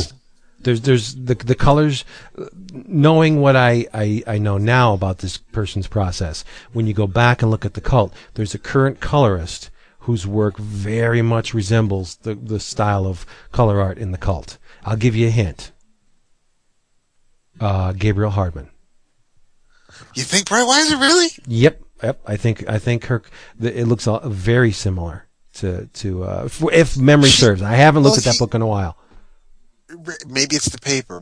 Ray's coloring, and obviously because of the tone and the setting of the book, Bill Ray's colors are a lot darker, a lot muted. I know that Gabriel Hardman is a very gritty and street level artist, and Betty's colors won't be so bright and shiny and when color. But I see what you're saying. I guess how I want to put it is, Betty's color art, there are very few solids. Like, even if she lays down a swath of blue, there'll be speckles in it of another, like a lighter blue, or even a contrasting color, like speckles of I don't want to say an orange, but like a burnt something, a reddish, a rusty color along it. That's kind of what I'm getting at. Like Ray's colors, they're not dirty, but they're speckled with stuff. Yes, there's no one color. Right. Yes, absolutely. It's like it's as if you your marker. If you put down brown and then you put your yellow marker over it, and you have some of that brown on the yellow and rose art, baby. So, yeah. I hate that shit. Whenever, I'll be honest, whenever my kids get rose art for like Christmas or some kind of holiday, I do, for aunts, I just take them and throw them away. I cannot stand that rose art garbage. They're horrible. But anyway. But no, I definitely, I don't think Comixology's ever had the cult, but I mean, if as soon as they do, grab it. This is a story, and it's I don't expect them to ever do a sequel to. You're not going to get the Cult Strikes Again back, and I mean it's a story where the unthinkable happens to Batman, and I mean of all the people to do it, it's not the Joker, it's not Two-Face, it's kind of like, I don't know. I mean, I want to say, like, all of a sudden, here's Hush, who, came out of the blue, and friend Bruce Wayne's long lost friend, gee, I wonder who this new bad guy could be. But I mean, it's a fantastic standalone story. It is actually, Starlin himself thinks that, according to the foreword, it's of up until I guess that point of all of his work, his best work was when he was writing Batman, and that's what he says himself. And I mean, I thought that Death and Captain. Well, you disagree, right? Fantastic, right? Yeah, who am I? Now, what's Dreadstar? But it's freaking awesome. I think if you haven't read it, if you, and it's weird because it really, it's not a story that's been reprinted. Often it's not something that... not a whole hell of a lot, right. It's like I say, I mean, you don't... When you think about, what's your favorite Batman story? I mean, I think people will say Full Circle before they'll say The Cult. I think, there are just some Batman stories... Full Circle is beautiful, though. Oh, Sam Davis, dude, why not? Yeah. But it's the basis for Mask of the Phantasm. But you have... you just know. I mean, The Cult is a... is a story that is near and dear to me, because it was a time when I remember where I was working. I remember what was going on in my life when the cult was coming out. And I love those books. So if you find it, if you see it, if you can grab it, I believe it was Roland, right, at New York Comic Con last year. Did he buy the four of them? Ooh, because you got mad at me because I said what happens in it. Oh yeah, right. Vince, be careful when I mention the cult. He's ready. You're pouncing. You're about ready. Son of a bitch! Why should just let him find out? No, it's. You know, we could talk about it on the forum. We could talk about it elsewhere. But by the call. Where can they find our forum? You can find it. Damn it! I forgot to do the DCBS thing in the beginning. Did I? I did. Yeah, because we didn't even introduce ourselves. BullpenBulletinspodcast.com/forum or 11o'clockcomics.com. Sponsored by Discount Comic Book Service. DCBService.com. DCBService.com. Remember that. Because if you go there, you will get comics a hell of a lot cheaper than you can anywhere else. 35 to 75% off. There's monthly spotlighted specials shipped. No, they wrap them securely, put them in a box, very secure, send them to your house. You don't even have to move. DCBService.com. I'm sorry, I forgot. It's just a weird week. DCBService.com. And you know what? Back to the cult. It's one of the few Bat books I kept when I did the great My Comic. Nice! Yeah. For some reason, I don't know what it is about Batman prestige books, but I kept Gotham by Gaslight. I kept The Cult. Let's see, the 3 Batman Judge Dredd books. Oh, wow. Yeah, I kept the Batman Man-Bat.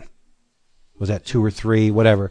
But it just, if it was prestige, I gave it an extra attention, and more often than not, I would keep it. Like a lot of Elseworld stuff. Sure. Yeah. So there you go. I mean, The Cult is awesome. Obviously, Dark Knight Returns, but that's the book you mentioned. You know, you can remember exactly what you were doing. Dark Knight Returns. I remember like it was yesterday. Oh, me too. Yeah. Because that was. Where I worked, a coworker, a friend of my father's, he, because I was a busboy / lobby boy at the Fountainhead. So every weekend, I was making my minimum wage and telling people which banquet room they had to go into for their wedding or their bar mitzvah or their Lions Club reunion. And one of the waiters there, he was a member of Westfield Comics. So he would show me the order form, and I would, pony up and add my books to his order, and The Dark Knight Returns was part of those, and I think he and I were even kind of trying to figure out which cover of which issue, because there were multiple covers, and I mean even before the multiple printings. So you had he and I would try to figure out which cover we wanted, but no, yeah, I that's my golden age. It's the mid to late 80s. I have a really good recollection of what I was doing when I was, I remember where I bought Dark London Mystic. I remember where I bought the issues of Alpha Flight or of Mage.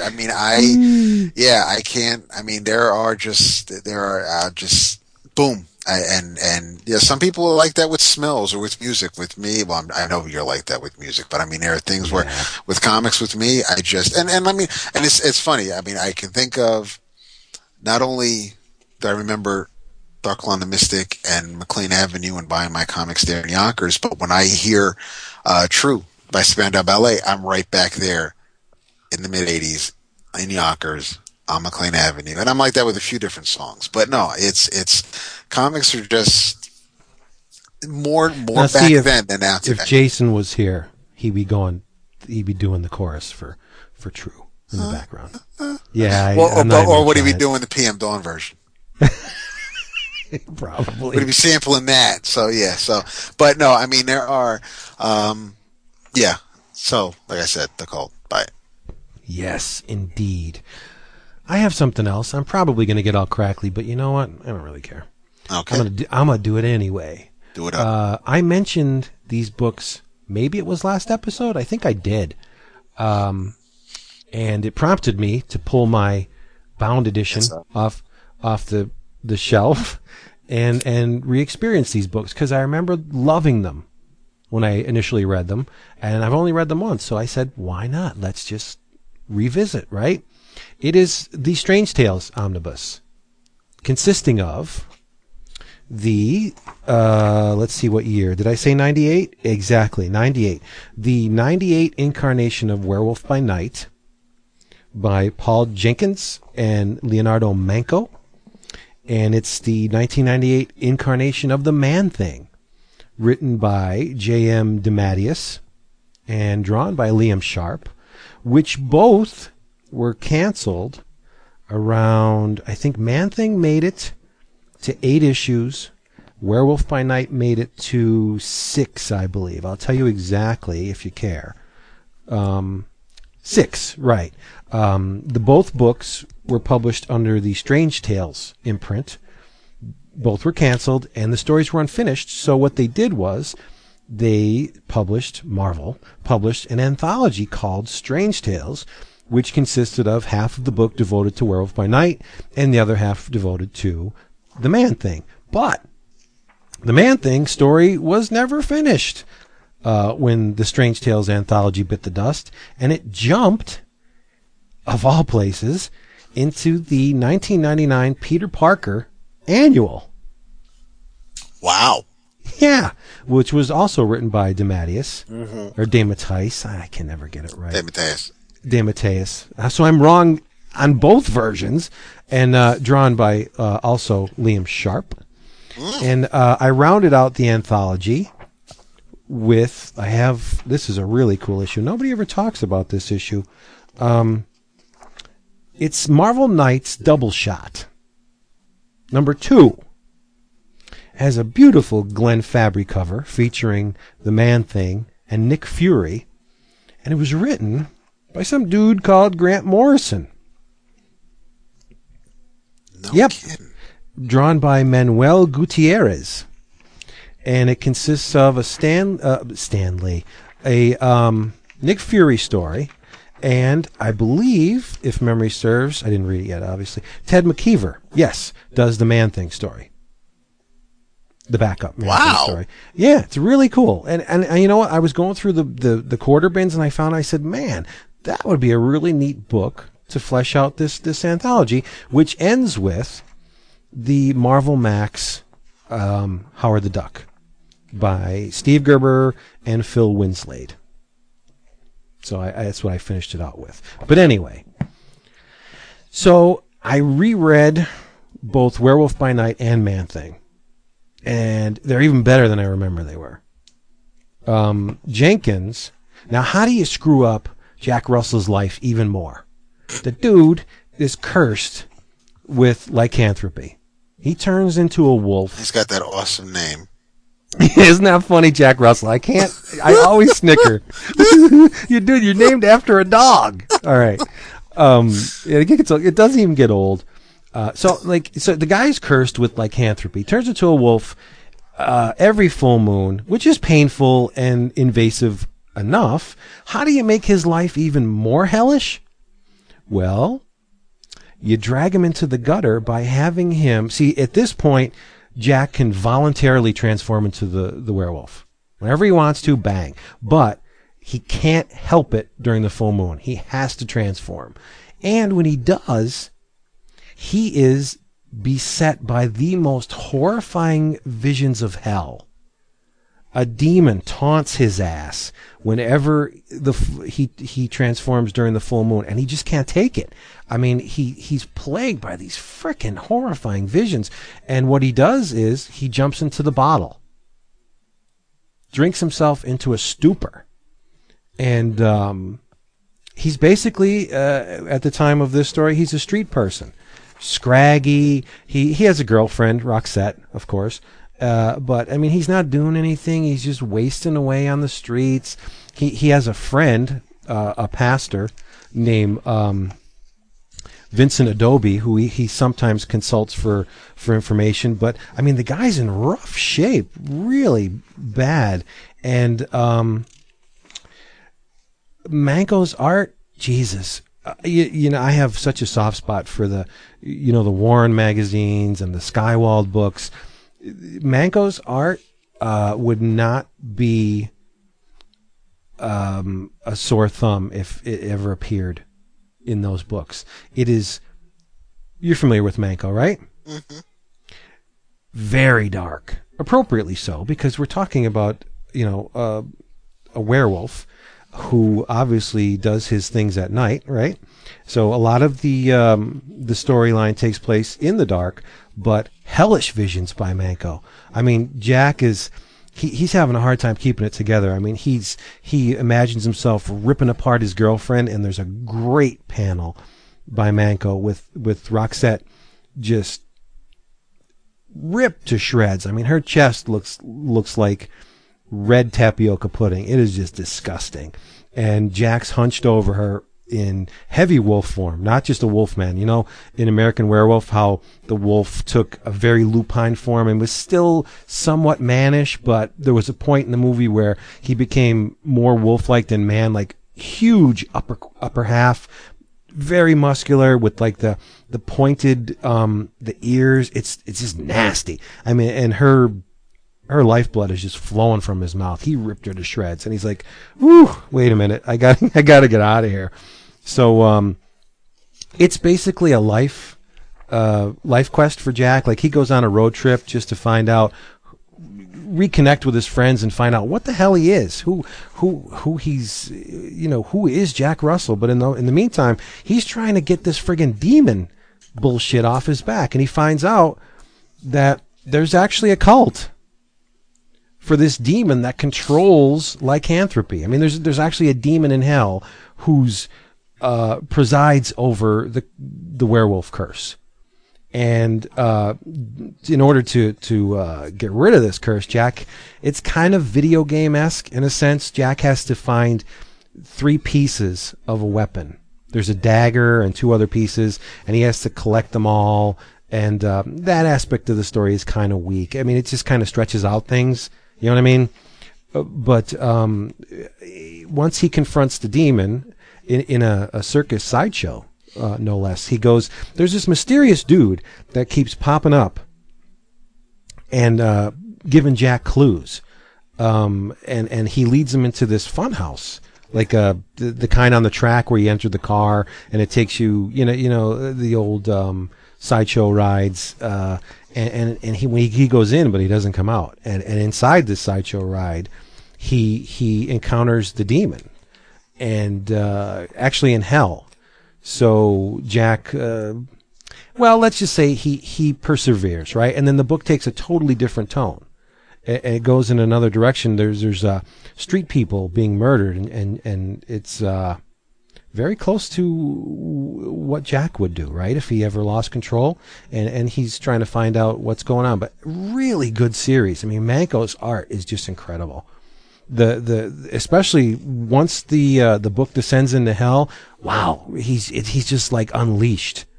Very, very painterly, very dark, disturbing. I mean, rendered out the wahoo. There's bones and skulls and the damned everywhere. And for the demon, he just couldn't be satisfied to draw your typical demon, right? Big pointy-eared, fanged, red guy with a, you know, maybe a trident or something. You know, your typical Batwing demon. No.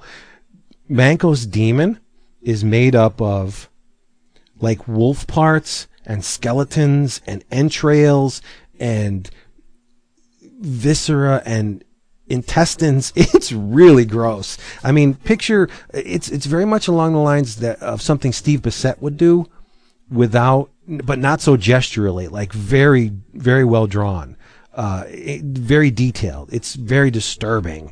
And I have to wonder how many toothbrushes Manco expired making this, because there is a lot of ink splatter everywhere. It's just beautiful, really dense stuff. Actually, it's a great book, and I'm really surprised that they haven't at least like collected it once. back in the day. I don't think this has ever been collected. I haven't done much research, but nothing lends me to believe that it has. You've never read this? Has. Yeah, it's great. Remember when Marvel took Jim Shooter's mandate to the extreme, and every cover had the tipped in, like the cover would fold out, and he had a recap on the inside of the front cover. Yes. Every one of these issues is like that. I mean, single issues, it's great, but when you bind them, kind of a pain in the ass to read. You know, you got to make sure that it's folded in real nice. And so, yeah, if you find any of these issues, or luckily if you can find the whole run, grab them. And the Man Thing issue run is really cool because, and you wouldn't think this would be a launching point for the Man Thing, but it is. It plays off of the Heroes Reborn / Return thing that was going on at Marvel when Cap and Thor and the Fantastic Four and all the mainstays came back from Franklin's was Franklin, right? It was Franklin and Onslaught. Yeah. Right, the little pocket universe. When they came back, the very act of them returning to our universe, our dimension, I guess you could say, created havoc in the multiverse. It's not looking good. It weakened the multiverse just because they went against the rules and they came back. And who is the guardian of the nexus of all realities? The Man Thing. Yes. So he notices, he's like, and I love the way Jenkins wrote this. He's like, basically, we have a creature who feels nothing, has no emotion, basically is the muck monster equivalent of a fly. He just exists. He doesn't know why he exists, but he doesn't even know he's alive. He just is. And he does things on instinct. And there's one page where the Man Thing is in the swamp and the eyes light up and he's like, he knows. He notices that there's something wrong with the multiverse. And for a creature that has basically no feelings to snap out of it and notice something, that's big doings. So he leaves the swamp, and who does he eventually encounter? This is the where the series gets really cool. Ellen Brandt. You know who Ellen Brandt is? Ellen Brandt was Ted Salas's wife. She is the conniving bitch that sold him over to AIM to take the super soldier serum, and that's what led him to inject himself with the only remaining example of the serum. Car goes off the embankment into the swamp. The rest is history, right? And if you remember that issue of Savage Tales, the story ended with the Man Thing searing her face, well, one half of her face, because whatever knows fear burns with the Man Thing's touch, right? So that's where the story ended back in the day. She was badly burned. There was another chapter. We won't talk about that because there's no bearing on this. Now you're getting crackly. Oh, take it away, because I just got to finish this. Go ahead. The fourth issue, I started reading it. I don't want to give the fourth issue away. But I mentioned it a couple months ago, and I'm finishing it now. Space Punisher. It's still written by Frank Thierry. The fourth issue has come out, so the series has wrapped up. Art by Mark Teixeira, and it is just crazy. Where else are you going to see in space Red Skull's army of clones of Hitler? When Red Skull has Frank Castle brought to him, he tells his Hitlers to bring him to me. And it is just and they all come in their little, brown suits, all goose-stepping behind Frank Castle, bringing him to the Red Skull. But you have Frank Castle interrogating Dr. Octopus by attaching him to the front of his spaceship, and because of Dr. Octopus not needing to breathe air, since he's an alien who I guess lives underwater. He was screaming for help due to the rigors of space, according to the little robot chip, who kind of looks like Twiggy from Buck Rogers in the 25th Century, from the great Jill Gerard and Aaron Gray TV show. But you have Chip, who's explaining, who basically is the robot embodiment of Frank Hassel's dead child son, and no daughter though. I mean, you have his wife Marie in flashbacks and his boy, but no daughter. And there's a nice little throwback to the Tim Bradstreet covers of the Marvel Knights and Marvel Max the Punisher series with that scar. But it is nuts, and it's I mean, the fourth issue recap page says he faced down the Hulk. Oh, the best part of the third issue, Hitler clones aside, is Avengers butler Jarvis kicking the shit out of Frank Castle. No way. Frank Castle, we find out who really is, who the omnipotent space gods are that are basically the head of the six-fingered hand. And in order to fight them, Frank Castle needs the ultimate weapon, and he goes to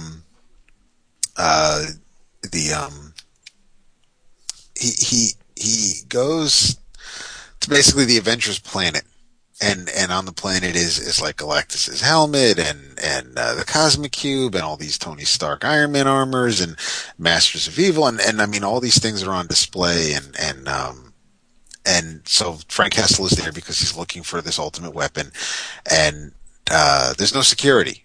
So the Punisher and Chip just basically walk into the room, and they're like, all right, well, let's go what we came for.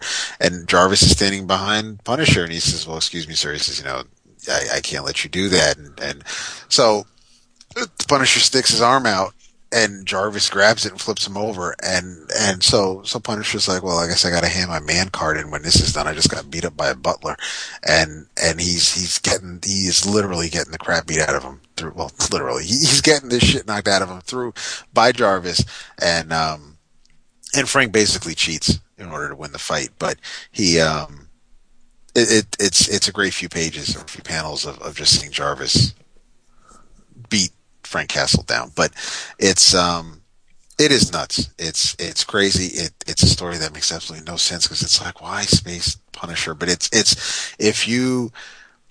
there are little things throughout each issue where, you have a lot of the characters are just show up just so that they can die, just so that they can get beat up or eaten or run over or shot in the head, and it is a fun, crazy distraction. It's its own little thing. You're not reading this and thinking Captain Universe is going to save the day, or you're not reading this and this doesn't exist in the same world as Uncanny X-Force, but it works the same way Uncanny X-Force does. It is just it's crazy, and I'm digging the hell out of it. It was quite a surprise. I had no idea what to expect. When I first saw the covers, I wasn't even thinking or cared if it had anything to do with, what Garth did or what anybody else has done with Punisher. I didn't care if it was the same character, if this is something completely different, and it obviously it is, but it's just, it's batshit insane. And I think if you're a Punisher fan, you'll get a kick out of this. If you like, if you like Future Imperfect and a 2-page spread where you walk into Rick Jones's room and you have all the trophies and all the helmets and paraphernalia from all the different Marvel heroes and villains. you'll get a kick out of this, because there are little things in here, whether they're characters or they're things that are said or shown in the background. You'll get a kick out of this. Oh, I love the one cover where the Punisher is holding the planet, and he's got the gun to his Biden. It's a riff on the old National Lampoon. Yes. Buy this magazine, we'll shoot this dog. Oh, yep. He's holding the planet. He's buy this comic, or I'll shoot this planet. It's funny. It's funky. I think it's neat. I enjoyed it. I plan on reading that when it's collected. You'll like it. Yeah. Where was I? Oh, Nexus of the multiverse is in turmoil thanks to the heroes coming back. Man Thing leaves the swamp, enters Citrusville, encounters Ellen Brandt. She's visited by Doctor Strange. Now come on, the multiverse is in toil. Who's gonna know? Is in turmoil. Who's gonna know? Doctor Strange. He basically tells her, "You got to fix things. You got to make right with this thing." And it is a story of cosmic proportion. Jenkins brings Devil Slayer into it from Defenders, like the Blue Oyster Cult inspired issues of Defenders that David Anthony Kraft wrote. Yeah, Devil Slayer's in here, and come on, appropriately enough, there's a villain, a real icky villain called Mr. Terminus. I said Doctor Strange. Silver Surfer shows up. Namor plays a big part in this. Who else? I'm going through the whole damn thing. It is amazing. The artwork by Liam Sharp. Some of the pages have 20 panels. 25 panels. Wow. It's super dense. I mean, there are some beautifully crafted single page images, but they're few and far between. There is a lot of text in this series. There's a lot of dialogue, a lot of panels, and it is drawn impeccably well by Liam Sharp. I mean, I love Liam Sharp. He's you know me. The guy's great. And he worked on Spawn at one time. So I had so much fun reading this, but to encapsulate this story in 20 minutes, I can't do it justice. It's deep, it's cosmic, it affects pretty much all of the Marvel Universe, and the Man-Thing's at the center of it. So Howard's in it too, briefly. So you really need to read it. I mean, come on, it's Man Thing. I'm always going to recommend a Man Thing book, but just as one of those series that just blew under the radar from Marvel, that I don't think a hell of a lot of people read, obviously because it didn't last that long. Bounced around in formats until it found a home in a quickly published anthology. I think the anthology only lasted 8 issues. So basically the runs of Werewolf by Night and Man-Thing lasted 16 issues or less, around there. But it's really good stuff. If you're a Vertigo fan, you'll be right at home with these stories. Wow. Yes. Yes. And they pushed the printing process to the limits too. Extremely detailed art, overprinting with you know, not to the point where they used a fifth ink, but really eye-searing color effects. It's just great stuff. And they're mature readers' titles, too. I mean, there's no, like, explicit sexuality in it, but they don't pull any punches. If somebody's going to get ripped apart, you're going to see it. It's gruesome. Really, one of the issues, what issue number is this? I'm going to shut up soon. Stop. Actually, it's the first issue of the anthology, the combination anthology. They do airbrushed backgrounds. Wow. Really nice. Really nice. I mean, Sharp just goes crazy with the color. So, well worth your time and attention. There you go. Say a prayer for Mr. Steve Gerber while you're at it. Yeah. Nice. Let's see where we're at on the old clock on the wall. Wow, we've been almost at this for 2 hours. Wow. Look at that. It flew by. It's like the old bullpen day. It really did fly by. Yeah. Well, speaking of bullpen bulletins, Ben Teed has a question. Oh, nice. Thoughts on All-Star Batman and Robin? In parentheses, I love it. I like it too. It's wacky. Yeah, I like it. I like the crazy Silver Age sensibility of the story way more than the visual representation. I mean, I'm not going to shit on Jim Lee. I love the way he draws, but I wish they paired. Number one, I wish Frank drew it, but since Frank didn't, I wish they paired somebody a little more in tune with the craziness of the story. You know, parts of it you can tell that Frank was writing for Jim Lee. How many ass and cross shots are there? And like, let's have Black Canary just kick every panel just so we can see right in the honey spot. But I don't know. I would have loved to see that maybe illustrated by who?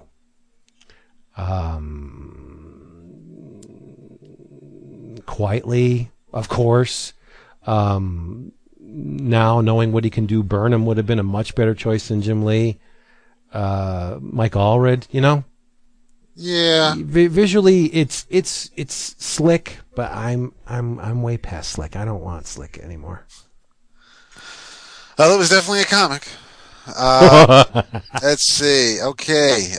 Andrew Shaw, who I have to give countless thanks to for, he had sent me a bunch of Marvel codes, which I downloaded while at work on the slow internet because internet was slow at work, and I downloaded a few things to read tonight and over the weekend if I had to, because we weren't sure what was going on here at home. So I have to thank him again. But he asks, your favorite underrated Spider-Man story. Wow.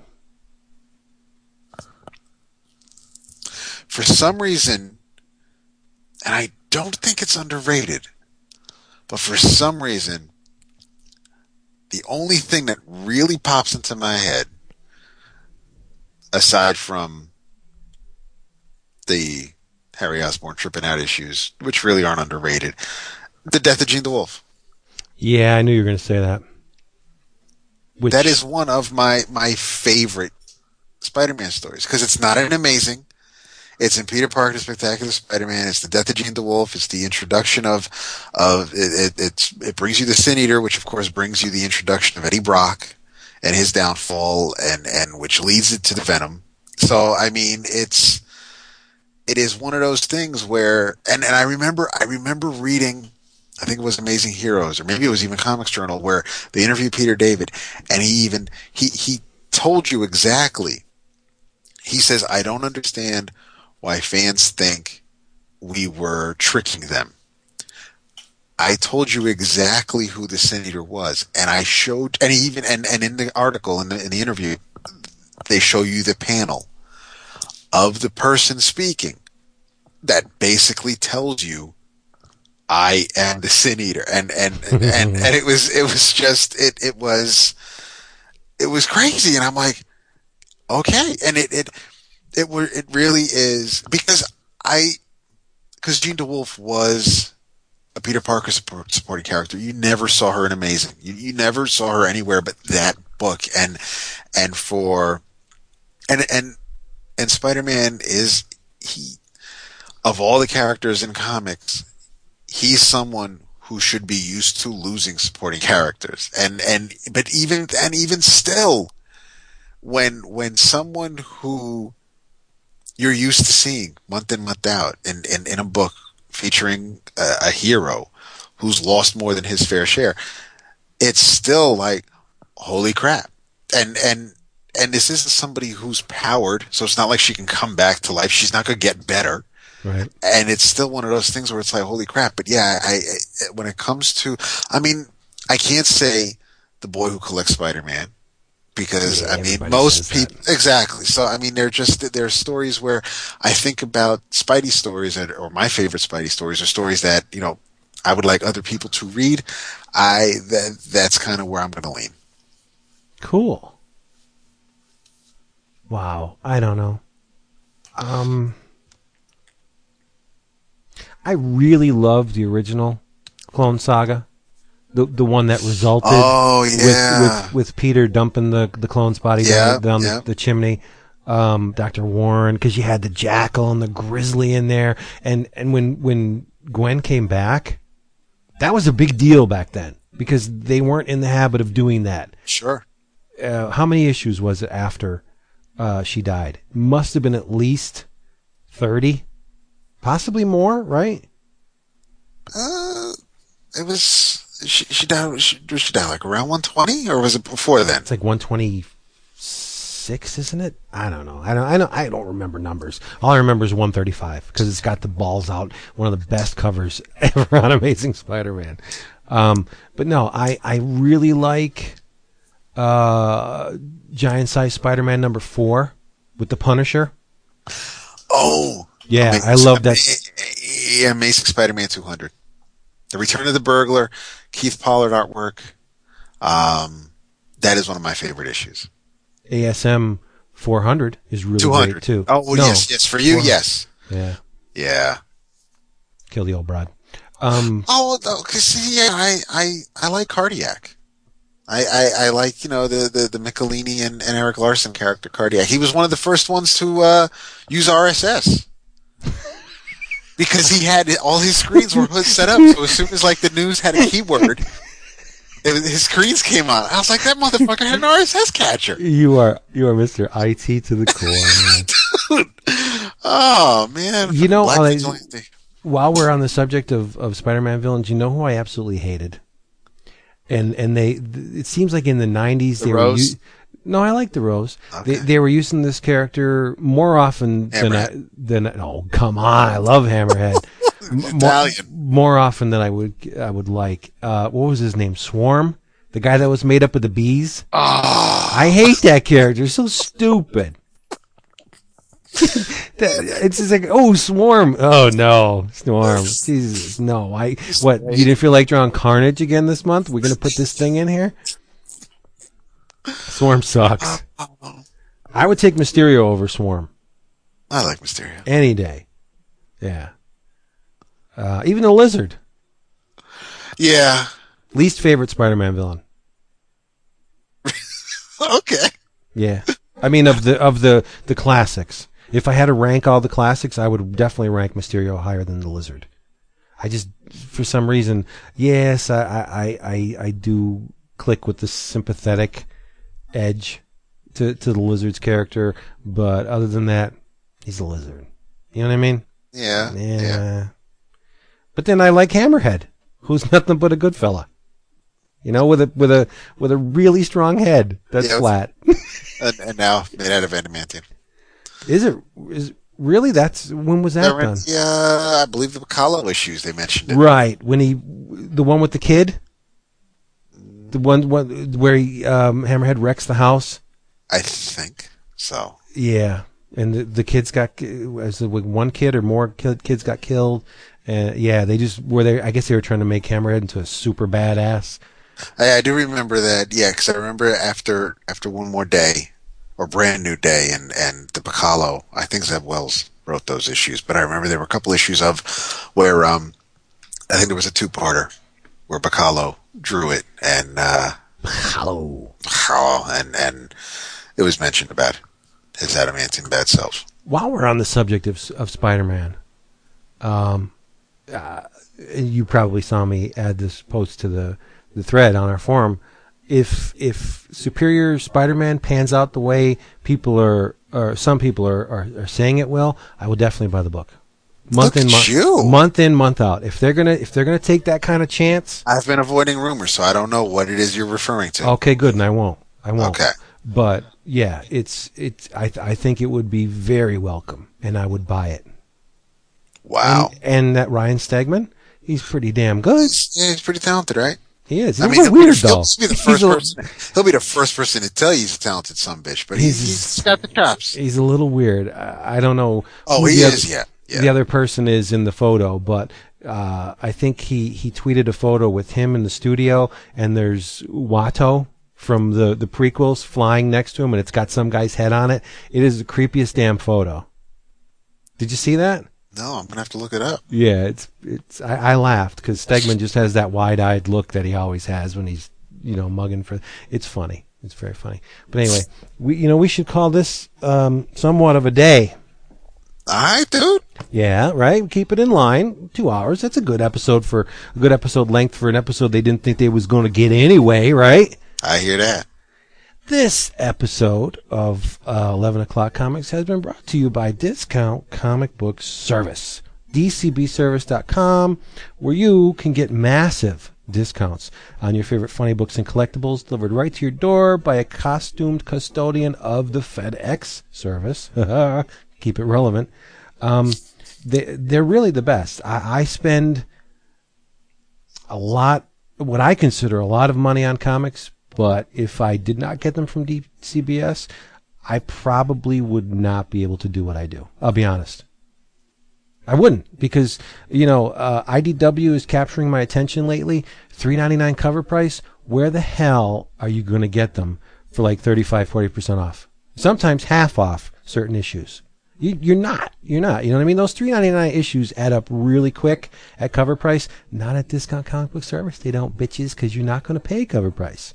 DCBService.com. And in your travels, I'll keep it up with the IDW love. Grab a copy of the new previews, turn to page 152, and gaze at the beautiful covers by Ray Dillon for the Mars Attacks 5-week event. I'm getting them all. All of them. Wow. Mars Attacks Popeye, written by Martin Powell, drawn by Terry Beatty. Come on. Wow. Mars Attacks Kiss, written by Chris Riel, drawn by Alan Robinson. Mars Attacks Ghostbusters. Now, I haven't been buying Ghostbusters, but I'm going to because it's the Mars Attacks thing. Eric Burnham wrote it. Jose Holder drew it. Then you have Mars Attacks Transformers by Shane McCarthy and Matt Frank. And Mars Attacks Zombies vs. Robots by, again, Chris Riel and drawn by Andy Kuhn. And there's a plethora of variant covers of this thing. For the Popeye, you can get a Miss Fury variant by J-Bone. You can get an Opus variant by Berkeley Breathed. Wow. I shit you not. Okay. Oh, shit, I want that one. The Kiss Mars Attacks has a Judge Dredd variant by Greg Staples. A Star Slammers variant by Walt Simonson. The Real Ghostbusters has a variant by Rob Guillory, artist of Chew. There's a Madman variant by Mike and Laura Allred. This is crazy. The I don't usually dig on variant covers, but I'm hoping that they collect all these things in whatever compendium these things finally are published in. The Mars Attacks Transformers has a Spike variant by Franco Uru. A Strangers in Paradise variant by Terry Moore. Now, this is Mars Attacks Strangers in Paradise, David. The Zombies vs. Robots has a ROG 2000 variant by John Byrne. And a Cerebus variant by Dave Sim. That's nuts, dude. It's crazy. That is. That's cray-cray.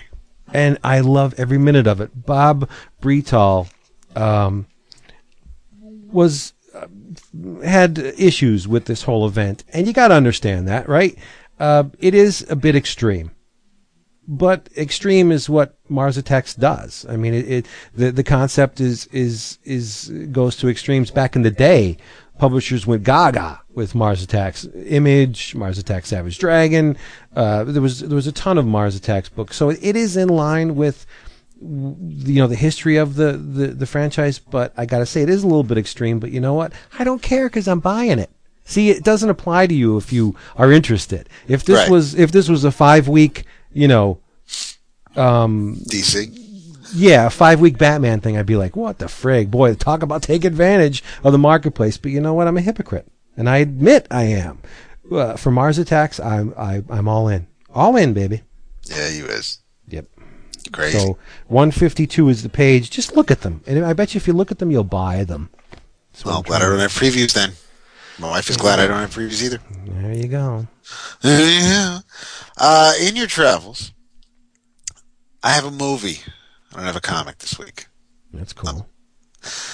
This is actually for Jason, because I asked him this morning if he had seen this yet. He said no. He's interested in it, but he wasn't sure if he was going to. I told him I highly recommend it. This is another movie that Renee said, oh, this looks cool. I want to get it. And as we're watching it, she's screaming and going, oh, my God. And it's a horror movie? Sort of. Wow. Well, you might scoff if I were to say this was a horror movie. I would never scoff at you under any circumstance. Well, not at Renee anyway. I like my balls connected to my body. There we go. Good man. This is the second movie we've bought recently. And after hardly buying any movies at all this year, Abraham Lincoln Vampire Hunter. Ooh, I heard good things about that. This was a pip. This was absolutely from start to finish.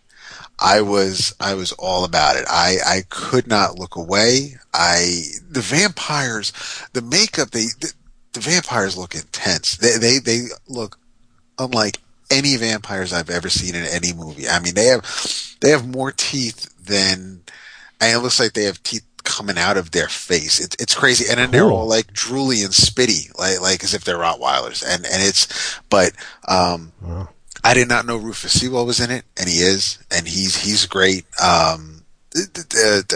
Benjamin Walker plays Abraham Lincoln. He's fantastic. You have Dominic Cooper, Anthony Mackie. The cast is fantastic, and I'm chuckling at at the little Easter eggs, like when Lincoln meets Mary Todd, and it's there are just they played straight down the middle. It's not a comedy. They're not. It's you really. Yes. It's a movie about vampires, but you seriously look back at this and go, it just works. It's like Forrest Gump, where they just kind of like although better. It's not like where they kind of just try to shoehorn him into pop culture or things that were happening at the time. This is just like this is what happened to Lincoln's mother and why Abraham decides to do what hunt vampires and it's.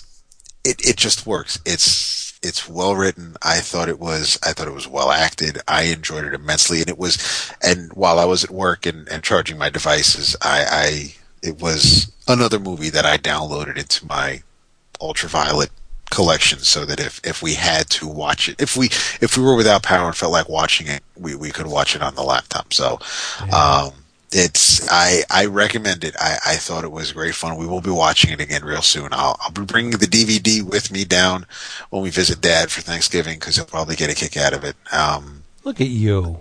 I got it. I did the same thing with Despicable Me, which is why we usually buy the multi-packs. We'll buy the Blu-rays for us at home, and then we'll buy the version that includes the DVD, so that this way family or friends, or if I want to let somebody borrow it, they can borrow the version. I really don't care if it gets beat up. So yeah, that's what I do with the kids. I give them the Blu-ray. Oh, perfect, right? Yeah, exactly. Yeah.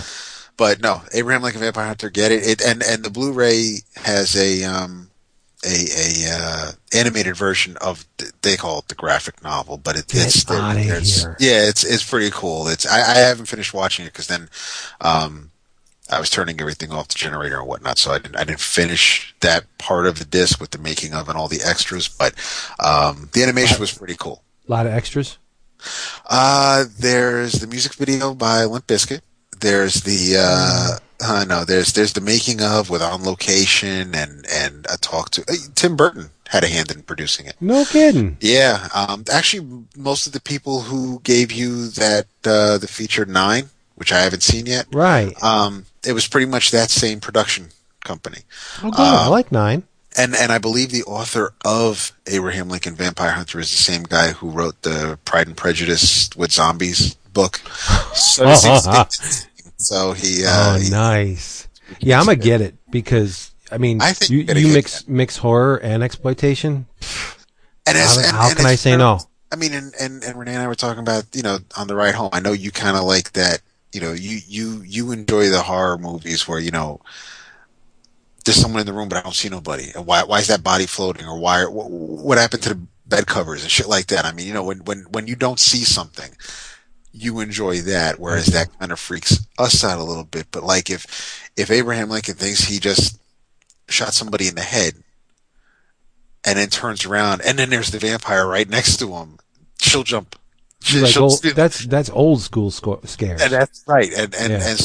But she doesn't like horror movies, but she's cool with the science fiction and horror to a degree. I know Van Helsing wasn't scary, but she likens this movie to Van Helsing, to Underworld, and only it's probably good. Exactly. Yes, yeah. It is definitely good. But no, we will be watching it again. I enjoyed it a lot. So speaking of horror, I'm going to make an effort to go to the movie theaters this weekend because I want to see The Bay, Barry Levinson's new movie. Oh, I hadn't heard about this. Watch the trailer. The Bay. Okay. Mm-hmm. Should I watch it before I go to bed, or should I wait till tomorrow? I wouldn't. No. it's another one of those found footage things. Oh, okay. It's about, there's a parasite that they find in fish, and the parasite jumps species from, and they're like these little tiny slugs, but they get bigger, and the parasite jumps from fish to humans. Oh, it's nasty. The trailer's very disturbing. Wow. I will be there. Yeah, If I can get out, yeah. That's awesome. I love my horror. Oh, I miss my boys, man. I hope next week we are all back. Yeah. I mean, seriously, I mean, this was fun. Sure. Come on. But I'm glad I was able to help out and weigh you down, because I'm sure you would have been flying if you were so low. So yeah, I don't even want to think about what it would be like if I had to do it by myself. You'd been deeply DJ. And now here's the next album by Chris would be like the unheard episode of 11 o'clock. Yeah, I know he would never listen to that shit. I would. Yeah, no, that's okay. It's all right. We did a good thing. We brought it home. Kept the streak going, and we will be back next week. Yes. The usual time. Hopefully with a full house. If you get a chance, hit up Jason on the Twitter and say, hey, bro, how's it going? I heard you had a little bit of power outage. I hope you're doing okay. And just say hi to Chris, because I don't think Chris had anything. Probably had a little bit of agita. Chris, he probably did. He probably ate something that, he probably curled too hard or something. But he, you know, there are times where actually, you know, props to Chris, because he called me, I want to say he called me Saturday. We were driving home. Saturday Renee and I ran to Home Depot. We were picking up like rubber sealer. I mean, she sealed the shit out of our base. It's warmer in our basement right now than it is in the rest of the house. She sealed every crack, every place that air was coming into the basement. She really by herself. She's amazing, because she can get behind all these little. Our house is on a rock, so there are places where I just don't fit. So she's able to get in all these little crevices. She had every and so she noticed all the spots that water would come in the past, and if the ground gets too saturated, where it starts to seep in, and I know what we have to do under the deck now. But I mean, whoever built this house, I can't wait to find out. When I find out who built this house, I'm going to do everything in my power to make sure no one hires this company ever. Really? Dude, I wish I could. I will take pictures, man. The outlets are upside down. The vents are in the wrong place. This house is built at the bare minimum of code. They cut every corner they could to still make sure that it would be certified and pass inspection. Oh, I hope you tell me that. It's nuts, and I mean, and we know this, but things have been more evident as the years have grown on, and so in any case, so Saturday on one of our drives back from Home Depot after picking up a few more things, Chris called me and he was asking, how you doing? Everything will be all right. And you know, he's assuring me things are going to be fine. And the days leading up to before Monday, I don't eat when these things happen. I get anxious. I get tense. I'm expecting the worst, because I don't know. Obviously I was without power for how many days. So I know when things can happen, I can be out of control for quite a while, and I don't like the not knowing. I'm okay once it happens, and I'm like, all right, now we have to, take the next step, and we have to figure out where we're going from here. All right, we have gas. I can run the generator. We can do this and this, and I'm in control now. But not knowing when the power will be restored, there are just things where I find it hard to. Obviously, I'm not in control, but I have to just let it go. And so the days leading up to this, I was a wreck. I was, I even told you guys on the messages. But so Chris called me Saturday, assured me everything was going to be fine. We're cool. This is great. If I need anything, and no, I mean, he was great. I definitely, and he was even saying, I can hear it through your earpiece that you are just that you're tense and that, but he helped. He absolutely helped me. And I was, you were fine. Once I knew you were cool, I was relieved. I was bummed about Jason, but at least the whole Wood clan are fine. They're happy. They're healthy. Everybody is good. And I know his utility company. I know in Jersey that they're kicking ass and they're doing what they have to do. And unfortunately, I have who I have, but. We're all the people who even I have an aunt and uncle. I have a couple of aunts out on Long Island, one in Merrick. They're still without power. So, I know that I know people who have been affected more than I have. And it's just, it was nuts, but we'll get through. We shall survive. Absolutely. Right. And don't forget J.K. Woodward. I'll put the links to the everything that we I mentioned at the top of the episode on the new episode thread.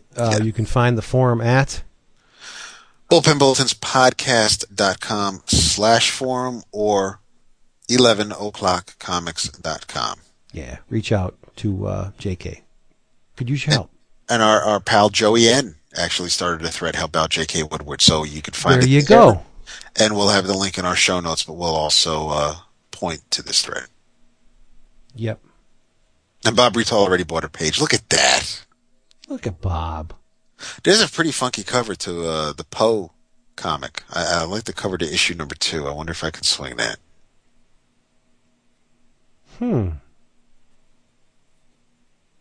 you go. Maybe like the Poe in his house. Yeah. Thanks for listening, folks. Call me. Call David. We love you so much. We'll be back here next week, like we said. Yes. Everybody, watch Abraham Lincoln read The Cult. Watermark text. Bye. Hey, thanks to everybody who participated in the live tweet thing. You guys tweet way too many questions, and we can't answer them all. And I feel bad at the end of the every week. That's the double edge of this EOC live tweet sword that we can't touch upon every question because there's so many good ones, and I wish we could. But you all are awesome. You are. You're the best. We really do. Pretty cool. One more. The Matterman asks. Excuse me. That was for Jason. That's for Jason. The Matterman asks us, what's your favorite anthropomorphic character? Oh, how to cat dance. Really? Oh, well, see, now there's Black Sad. But no, that's the first one I think of is Omaha. More so than Usagi Yojimbo, more so than the Turtles. Oh, my God, dude. We watched Metalhead. We watched Metalhead tonight right before. See it yet. Dude.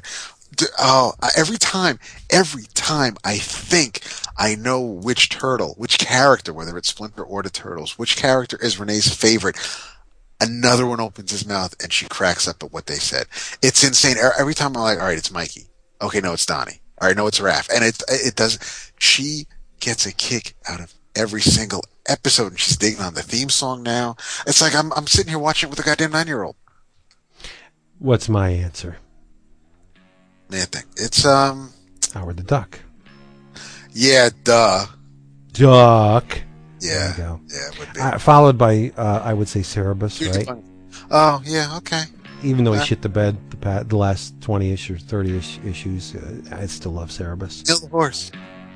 Neil the Horse, Arn Saba, who became a woman, I think. Okay. Didn't he?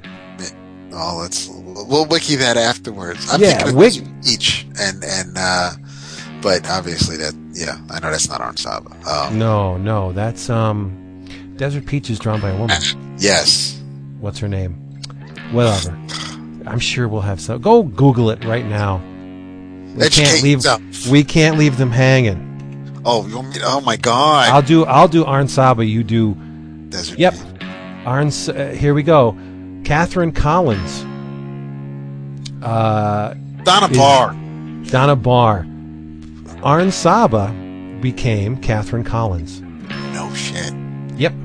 Yeah. Arnold Alexander Saba Jr., born in 1947, now known as Catherine Shannon Collins. Oh, not so much. Yep. There you go. I love Neil the Horse. That was one. Remember when we did way back in the day when we were talking about music and sequential art and who portrayed music very well using only sequential art? Arn Saba did a great job with that. There was a lot of music to Neil the Horse. I do remember it. Okay. There we go. All right, so we answered another one. We'll get more in next week, I'm sure. Keep doing it. We love you. And let us know if you get tired of it, because we'll stop doing it. We're not tired of it, but if you guys get tired of it, let us know. There you go. If we don't want to stop, we won't, but we'll pretend that we take your comments seriously. We love you. We'll see you later. Say bye. Yeah. Bye-bye. Night, thanks, Chris. Night, Jason. We'll see you. Miss you. Yep. And they think they know you, till one day they show you. So no matter what they say, I go hard. And they think it's over, but it's never over. Cause soon as you think I'm down, I go hard. You done fixed that bitch card. But don't ever let them see you on the ground. Do's what you gotta pay. You people's who you gotta say. So don't ever let them see you on the ground. And I think they know you. Till one day they show you. So no matter what they say, I go hard. Think it's over, but it's never over. Cause soon as you think I'm down, I go hard. Yeah, yo, dangerous thoughts, mind of a militia. Bottles of the 150 poured over twisters. Broken bones, the pillars, Staten Island's the illest. The biggest landfillers, we creep like caterpillars. Love razors, dirty guns with a few bodies. Teach niggas how to walk again from the fucking shoddy. 6 cents, 6-pack, 6 degrees of separation. My evil third eye blinks with no hesitation. Dust bags, spoonfuls of sugar help the medi. Go down smooth and steady, blowing the green deadly. Hem weed pops, isolated of hash bricks. Needle left stuck in his arm, died of a bad fix. We still rock, still dry drawers of the stove. Got bread from back in the days that's growing some mold. Tupac's back, my Glock's back. After the gun smoke, you screaming, where my block at? And I think they know you. Till one day they show you. So no matter what they say, I go hard.